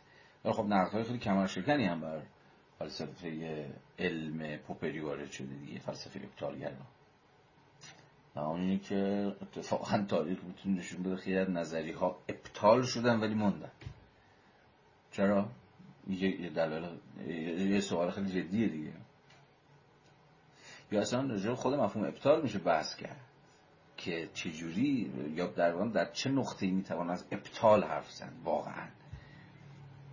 یا خیلی نظریه ها می‌تونن در روندهای ظاهرا ابطالگرشون بچرخن یا تجدید نظر کنند خودشون یا خودشون ریکاوری کنن خودشون بازسازی کنن. یعنی در برابر اشکالی از نقد ابطالگر خودشون مقاومت کنن. حالا من اینجا پوپر نمی‌خوام بگم ولی چون اینجا هگل داره رد کردن یا همون ابطال کردن یا حرف می‌زنه و فهم خودش رو داره صورت بندی می‌کنه گفتم شد بد نباشه اینجا یه اشاره به این قصه بکنم. ولی خب فهم هگل کاملا متفاوت از مثلا همین مفهوم ابطال به ویژه در قرن فلسفه علم قرن بیستم.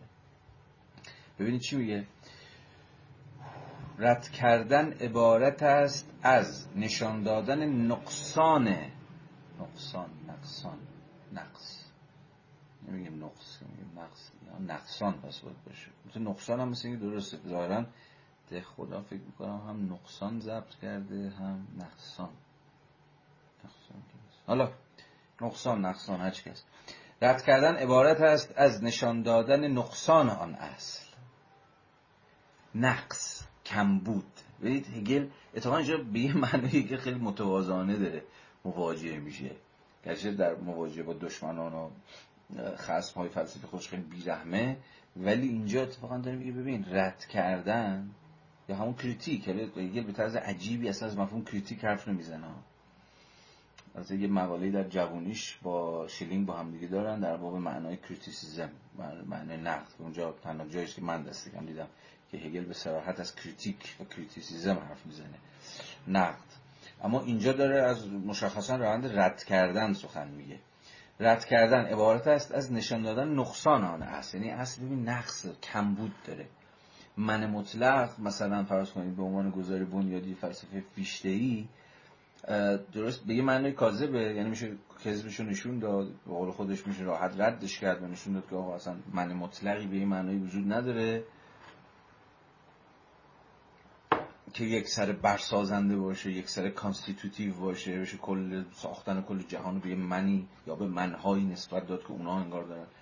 بلکه اون سر قضیه هم هست. یعنی constitutive نیست constituted ه برسازنده نیست برساخته است. اما در این حال در گام بعدی میشه نشون داد که هم برسازنده است و هم برساخته.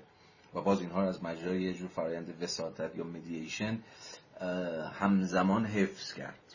پس رد کردنه رد کردن نیست که بزنی ابطالش کنی بگی تموم شد کارش ساختم کارش رو نه نشون دادنه که ببین تو یه چیز کم داری. یا به تعبیر دیگه گرفتار وان نسی.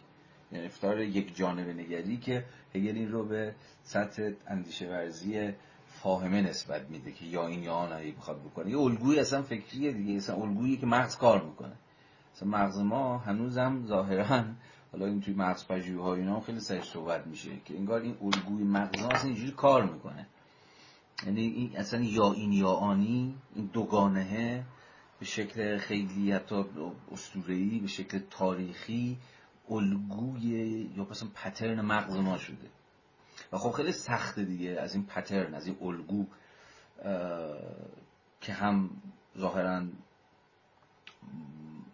به شکل عصب شناختی میشه نشونش داد. هم به حال فرهنگ و تاریخ و اینجور چیزا ازش حمایت کرده چون همیشه ما در قالب دوگانه ها اندیشیدیم اینا. خیلی سختی که از این فراروی کرد دیگه. همه تلاش هگل بنیادن اینه که آقا از این یک جانب نگری که خودش باز مبتنی بر دوگانه سازی است چجوری میشه اومد بالاتر؟ چجوری فراروی کرد ازش؟ رد کردن عبارت است از نشان دادن نقصان آن است. اما این اصل به این دلیل ناقص است که فقط امر کلی یا اصل یعنی آغاز است. چون کلیه یا فقط در اون مرحله اول یا در مرحله آغازش باقی مونده نقصان داره اگر حرکت بکنه اون موقع است که یعنی بتونه وساطت پیدا بکنه بتونه نفی خودش رو هم درونی کنه. یعنی در این حال خودش رو نفی کنه و اون نفی درونی بکنه. اون موقع می‌تونه بر این نقصان فائق بیاد. و این البته بر عهده مثلا فلان خود فیشته نیست احتمالا. این در طول باز در درون نظامه که میشه به این قضیه رسید. یعنی یعنی در نظامی که دست کم خود هگل خودش رو گزارشگر این نظام می‌دونست. نظامی که می‌تونه این یک جانب نگری رو نشون بده نقدش بکنه نقصانش رو آشکار بکنه و حالا یه قدم ازش بیاد فراتر. اگر رد کردن اساسی باشد از خود آن اصل اخذ و پرورانده می شود آها. اینجاست ببینید حتی critique حالا اینجا بازم میگم هگل نمیگه critique هگل نمیگه نقد اما به نظرم کل فلسفه هگل critical ه. یا بنیاد اصلا خود negation خودش خود نفیه صورت عالی نقد دیگه. اما باز نفی به معنی فراروی کردن فراروی کردن از یک جانب نگری. نه نفی به مسابقه همون رد و ابطاله که باز خودش گرفتاری یک جانب نگریه. برای همین اینجا داره از هگل داره از یک جور ایمننت کریتیک حرف می‌زنه از نقد درون باش از نقد از خود برایند. بعدا در وقتی وارد خود پیداشناسی رو بشیم اگر بشیم و عمرمون قد بده و موامون تا موقع سفید نشده باشه و فلان اونجا کاملا خواهد دید که کاملا خواهید دید که معیار نقد هگل بر صورتهای آگاهی که در واقع مبتنی بر یه سری سنجه های بیرونی نیست. اینکه آگاهی این صورت آگاهی مثلا یقین حسی یا در واقع یکی از اولین صورت های یا زبان هگلی اولین صورت آگاهی یعنی آگاهی که انگار از همین ادراکات حسی ما از جهان خارج نتیجه میشه. چرا به زعم هگل صورت نقصانداری از آگاهیه نه به این اعتبار که با سری سنجه هایی که از قبل ما به شکل بیرونی داریم جور در نمیاد بلکه از پس وعده هایی که خودش داده بود بر نمیاد اینجاست معنای این جمله این آقا که می‌گوید اگر رد کردن اساسی باشد از خود آن اصل اخص و پرورانده می شود یعنی نقد از خود برایند باید بتونه اون چیز هر چیزی که شما می‌خواید نقد کنید. همین الان میشه خود این رو به یه سطح یه پرسش جدی برکشید. از هر چیزی که شما می‌خواید نقد بکنید یه زمانی هست که نقدش می‌کنید چون مثلا با تصورات شما جور نیست با سنجه هایی که یا با اوتوپیایی که یا با معیاری که شما از قبل پروراندید مثلا انتظار دارید که مثلا فیلم خوب این باشد یا انتظار دارید که نظر چه هر چی هر, نقدی. این یه شکلشه که میشه نقد بیرونی. توی یه جانم شاید تو بتونه واکوشا باشه یا توی یه بتونه موجه باشه. ولی دست کم هگل طرفدار نیست.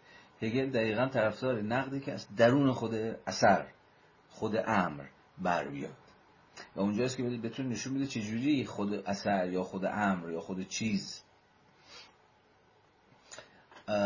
با انتظاراتی که برانگیخت با وعده هایی که داد با چه می‌دونم هر چیز درون درون خودش اتفاقا تناقض داره. یا نسبت به خودش واجد قسمی نقص و کم بوده. نه در نسبت با یک اوتوپیا یا یک تصویر آرمانی که تو ذهن ما هست مثلا از یک چه می‌دونم فیلم خوب آدم خوب نقاشی خوب و هر چیزی از درونش باید به جوشه انگار. اصلا معنای هگلینه. معنای من نظر هگلینه. اگر رد کردن اساسی باشد از خود آن اصل اخص و پرورانده می شود نه از طریق اطمینان بخشی ها و متبادرات ذهنی متضادی که از بیرون ترتیب داده شدند. بدین قرار اگر این رد کردن خودش را سوء فهم نکند بدین طریق که صرفا به جنبه منفی خیش توجه کند آها. باز اینجا اون مفهوم نقد هگلی رو از مجرای این رد کردن می‌تونید بفهمید. که اینجا داره میگه دیگه. میگه ببین رد کردن اگر خودش رو سوء فهم بکنه به این معنی است که فقط جنبه منفی شو که آقا رد کرده و نقصانش نشون داده اینو فقط به این توجه می‌کنه. ولی حرف هگل اینه که آقا ببین یه رد کردن درست یا یک نقد درست یک نقد منفی. به معنای فراروی و اینها. فقط جنبه منفی رو یعنی جنبه منفی اینجا به معنی صرفا رد کردن ابتزال کردن. نیست که چششو می‌گیره. بلکه به جنبه ایجابیش هم عنایت می‌کنه. یعنی می‌دونه که داره نقد می‌کنه اما از مجرای نقد قراری که اون محتوای ایجابی خود اون امر رو یا اون چیزی که داره بیرون نقد می‌کنه رو هم بکشه بیرون و حفظ بکنه. بدین قرار اگر رد کردن خودش را سوء فهم نکند. بدین طریق که صرفا به جنبه منفی خیش توجه کند و افسون بران از پیشروی خیش و نتیجه خیش مطابق با جنبه ایجابی این نتیجه آگاه نشود. آها. یعنی ببین این نقد یا این رد کردن فقط به جنبه منفی خودش نباید توجه کنه. در این حال باید به پیشروی خیش هم عنایت کنه. یعنی نه فقط قرار نیست بره یه موضوع رد بکنه و همونجا خودش هم متوقف میشه دیگه. نه وقتی شما زدید چیزی ترکوندید بار زدید و ترکوندیدشون امارات آوردید پایین همینجا کار تموم میشه. ولی نقد در واقع هگلی نقدیه که در این حالی که شما این آوردید پایین به نوعی انگار دوباره با مثلا یه امارتی رو آوردید پایین ولی دوباره با مصالحش انگار با همون مصالح دارید کار می‌کنید حالا یه امارت دیگه می‌خواد ببرید بالا. یعنی در این حال که نفیش کردید مثلا آوردیدش پایین و ساختمان رو شد خیلی مثال خوبی نباشه. ولی به هر حال با همون مساله با همون مواد حالا شما دوباره بازی می‌کنید. دوباره چیز دیگری عرضه می‌کنید که در این حال یه چیزایی از اون قبلی رو نگه داشته دیگه. بدین قرار اگر این رد کردن خودش را سوء فهم نکند بدین طریق که صرفا به منزله صرفا به جنبه منفی خیش توجه کند و افسون بران از پیشروی خیش و نتیجه خیش مطابق با جنبه ایجابی این نتیجه آگاه نشود این رد کردن به راستی بست آن اصل. این رد کردن به راستی بست آن اصل. یعنی میگه اگر سوء فهم نکنه خودشو اون رد کردنه در واقع بست اون اصله. یا اون گزاره بنیادینیه که مثلا با شروع کرده بحث کردن و انتقاد کرد. در واقع داره بستش میده. اینجا باز می‌رسیم به همون معنای سگانه که آفبونگ هگلی قرار متبادر کنه دیگه. شما هم نفت می‌کنی هم حفظ می‌کنی هم بست میدی ارتقا میدی. هلش میدی جلو. این رد کردن به راستی بست آن اصل و به این ترتیب برطرف کردن ناقص بودنش خواهد بود. به عکس تفصیل به راستی ایجابی آغاز چون این رد کردن یا من اسمشو می‌ذارم این نقد. در واقع نظر اینجا هگل داره نظریه کریتیک نظری نقد صورت بندی می‌کنه. به عکس تفصیل به راستی ایجابی آغاز همزمان و همان اندازه نوعی روی کرده منفی در قبال این آغاز است. پس همزمان شما دارید تفصیل یا بست ایجابی می‌دید و بلافاصله میگه دیگه. همزمان نوعی روی کرده منفی در قبال این آغاز است. یعنی اون گزاره پایه‌ای که یا اون اصلی که یا اصلا هر موضعی که یا هر حکمی که شما ازش به مسابه آغاز می آغازید و حالا تفصیلش می‌دید حالا بستش می‌دید هم سوی ایجابیش رو حفظ می‌کنید و در, در این حال از مجرای روی کرده منفی ردش می‌کنید. تا در واقع کار شما چیزی باشه چون برطرف کردن ناقص بودن آن. به این ترتیب این تفسیر را می‌توان درست به همان اندازه به منزله رد کرد. ببخشید یه بخشی رو نخوندم. یه بار دیگه. به عکس تفصیل به راستی ایجابی آغاز همزمان به همان اندازه نوعی روی کرده منفی در قبال این آغاز است. یعنی در قبال صورت یک جانبه آن. که عبارت است از در وحده نخست بیواسطه یا قایت بودن. یعنی این بیواسطگی رو شما دارید نقد می‌کنید. اینکه آغاز همون قایت باشه رو دارید نقد می‌کنید. چون دیدیم آغاز همون قایته اما قایت در آغاز در خوده برای خود نشده. چرا؟ چون فعلیت پیدا نکرده. چگونه فعلیت پیدا می‌کنه؟ دقیقا از مجرای خود این حرکت دیالکتیکی از مجرای نقد فرارونده که در این حال واجد سوده های ایجابی هم به این معنی که گفتیم هست. به این ترتیب این تفسیر را می‌توان درست به همان اندازه به منزله رد کردن آن چیزی در نظر گرفت که مبنای نظام را برمیسازد. اما به این تفصیل به طور درستتر باید به منزله نوعی نشان دادن یا اثبات کردن نگریست. این تفصیله این بسته درسته که رد کردنه. اما در این حال به قول هگل به طور درستتر نشان دادن یا اثبات کردنه چون فقط از مجرای این نقد که فرارونده است و نفی می‌کنه است که خود فرایند بست و تفصیل ممکن میشه. نشان دادن اینکه مبنا یا اصل نظام در واقع صرفا آغاز این نظام است.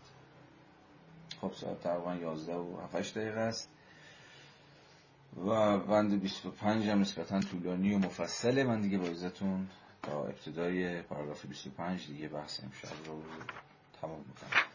مرسی که وقت گذاشتید و دنبال کردید. امیدوارم روشن بوده باشه بحث های امشب و فکرهایی و تعملاتی رو در شما برانگیخته باشه. شما همگی بخیر. تا سه شنبه بعد و ادامه بحث از پاراگراف 25 تا بعد. خداحافظ.